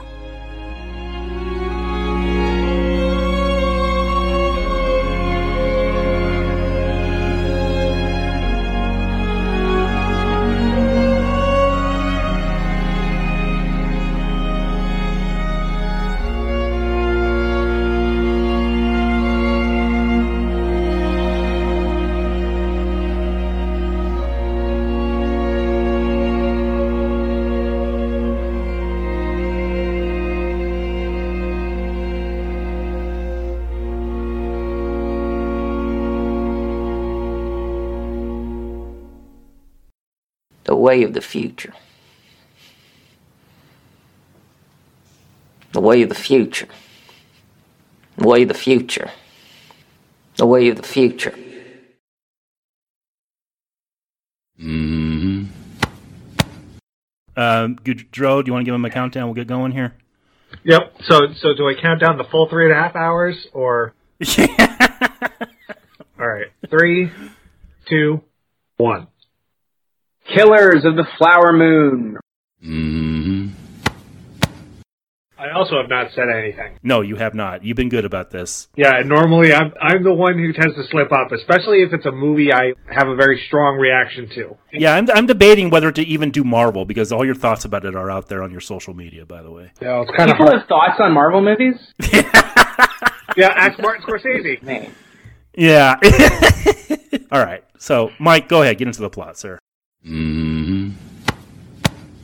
I, I was just curious about that and whether it affected your line of thinking, Mike, because you did read the book, correct? I actually have not read the book. Uh, I'm sorry if I gave that Oh, you impression have earlier. I because the thing is, I wanted to wait till the movie came out, and then the movie was pushed Okay. back a year and a half. So I, Oh, okay. that's yeah, I know, I know. I'm sorry. I wish I I read the Wikipedia page. Is relevant Okay. Wikipedia pages, if that's relevant. I'm sorry. I would have read it if I had No, no, it's okay. Yeah. It's all right. Mm-hmm. Really bad. And I've seen some people say uh, there was one of the first reactions out of it. I think it was David Ehrlich, who's always the first guy to have a reaction to anything. That's not that's not shade. I'm just for the record, but um, uh, he just seems to be very quick with Twitter. He, he said that this is DiCaprio's best performance of his entire career. Mm-hmm. And 30 years ago, he'd be played by Brad Dourif, and today he'd be played by like Scoot McNairy. And Garrett, This I love how he pulled. I love how he pulled Brad Dourif out of his ass. We have talked We've about Brad Dourif Brad more in the past three months. Yeah, we have p- talked more about Brad Dourif in the past three months than any podcast has in its history. Go and you didn't invite me. Whatever. um, and uh, and this Mm-hmm. he's smart enough for most of the movie until the end, convince most people that his game is their game as well. And I think he stands in. Yeah. And I think Yeah, this this was one of the. I'm sorry, Mike. No, no, please. This this was one of the castings I was scared of. Mm-hmm. And then The Irishman came out, and I don't have as much love for that as many people do. I do like it, and I did think that it was like, okay, Robert De Niro's kind of back, but here I really enjoyed the fact that I was scared of Robert De Niro again. Yeah. Matt, how'd you feel about this character in this movie? I thought he was horrible. Really? I'm kidding. No, I thought he was. Oh, God, shit. He's a horrible, he's a horrible person. Um, much like Din- much like DiCaprio, Mm-hmm. it's no secret that this boy's life, you know, this is a reteaming for the two of them 30 years later. And there was a scene in this movie that really took me back to this boy's life. It could have been a scene. Me too. It could have been a scene Yeah. from that. I've never seen this boy's life. Oh man, I should. it's, I know I should. It's tough to watch. It's tough to watch, it's really tough. but that's Yeah, the movie where it's- it's like, oh, this Leo kid's gonna go somewhere. Yeah, that was it came out right before What's Eating Gilbert Grape, and that was right after Growing Pains, pretty much. And people were like, "Oh shit, this kid's actually really good." And Robert De Niro plays the biggest bastard in that fucking movie. Like Oh, you God. just hate him from the get go, almost over the top. So you know, I mean, he plays his abusive father, and it, it's. I I haven't seen it since it was out, but it did have a lasting impact. Yeah, it's one of those movies you'll watch it once and you'll never watch it again. You, Yeah, you will also exactly. never look at a jar of mustard the same way again. I, I, I have no idea what you mean by that, and I, I'm now I'm intrigued. Uh, I, for the record, everybody, I'm not saying that in the "call me by your name" type of way when it comes to a movie. no, nor did I think that. So let's be clear. uh, um, but but yeah, like there, there's a s- like he just not just physical abuse, like it is a verbal smackdown that he puts on DiCaprio, who was like twelve or thirteen in that movie. So so yeah, it was just so funny seeing them in this. Mm-hmm. And Anna is played by an actress named Cara Jade Myers, so I thought was really good. She's appeared in two movies before, one of which was Jersey Boys, in the role of barroom dancer ah! uncredited. God, and can you imagine if Clint Eastwood made this fucking movie? well, I mean, that's its own story, but we get the family dynamics and everything, and mm-hmm. Here, I think Jesse Plemons does it very well, and I love, love, love the reference to J. Edgar Hoover because DiCaprio himself was J. Edgar Hoover. It's a wonderful reference, God. subtly done, but I gotta That's smile not at him. Subtle. That, E- that's as Eastwood- subtle as, Eastwood is- as subtle as the fucking JFK line in Oppenheimer. Eastwood has taken strays this episode. We've we've gone after J. Edgar, Mystic River, Yeah. And just Jersey him in Boys, general. And Jersey Boys. Mm-hmm. Yeah. Because Jesse Plemons doesn't come in until at least the two hour mark. But I like Jesse Plemons, but my favorite performance is his. Uh, I'm not saying this is an insult. I think he's. You ever seen Game Night? Oh, I love Game Night. Oh, well, I love he's him in Game so- Night. I love him in Game Night. He is so funny in that movie. It's not even. It's it's hysterical. As the creepy as the creepy neighbor. That's what I'm saying. How can that be profitable for Frito Lay? Yeah, exactly. Buy buy one get two free. How is that profitable? Um, but you know, I think uh, he's also gotten past. It's not fucking again Mississippi Burning again, where you would if you watch that you would believe that the FBI's top priority in 1964 was stopping racism, which is not the case. But uh, was I about to say speaking of racism? Jesus Christ! Um, but there's a part part in this movie where uh, Plays like a Terrence Malick movie. Except what's the word I'm looking for? Good. mm, I'm gonna pretend I, I'm gonna pretend I didn't hear that, and uh, I will. Oh, we're gonna have him on the. Terrence Malick retro then, because No, there's no Terrence Malick retrospective. I went last. if you know the two of you were yelling on the Aviator, Mike and I will be yelling at each other for six hours on every one of his goddamn movies. Wow. Anyways, so on that note, we we were taking shots at Eastwood earlier, and I was laughing and laughing, and now one goes at Malick, and I'm like, let's move on. So, uh, so now that her mother, It's very rare where I watch a movie to where I know it's going to be that long and I am checking my watch. The last one I really did that for was Once Upon a Time in Hollywood. I wanted to run out of that theater about 40 minutes in. Wait, really? Wow. Yeah, I talk about this Garrett in a couple of years. That that was I can't stand that movie. Oh wow, I'm just curious at this point, but we gotta we gotta keep this in under three and a half hours ourselves. Yeah, we have got some another traps four along hours this. of this review to go. Yeah. Mm-hmm. I think it's more of a, a power play and ego stroking than to say the sadistic joy out of hitting someone in the ass. That's the way I took it too. Oh, you This take it such a on great the ass? scene You for take it on the ass? I, and for record, remember everyone, I'm the one who made that joke. I could have easily said something about myself, but I don't believe in self-derogation anymore. I lost that on my honeymoon. Mm-hmm.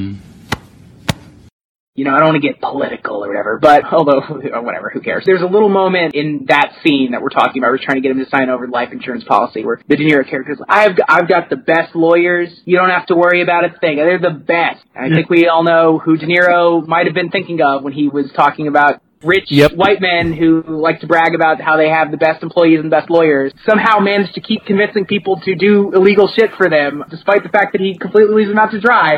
I wonder who that was about. I love Calvin the Osage. I love the Osage. They're wonderful people. Mm-hmm. I think Jason Clarke in Oppenheimer is the good version of this kind of performance. I look at That's that an performance and I'm like, that's what that's what it should have been. Yeah, that's good. That's a good point.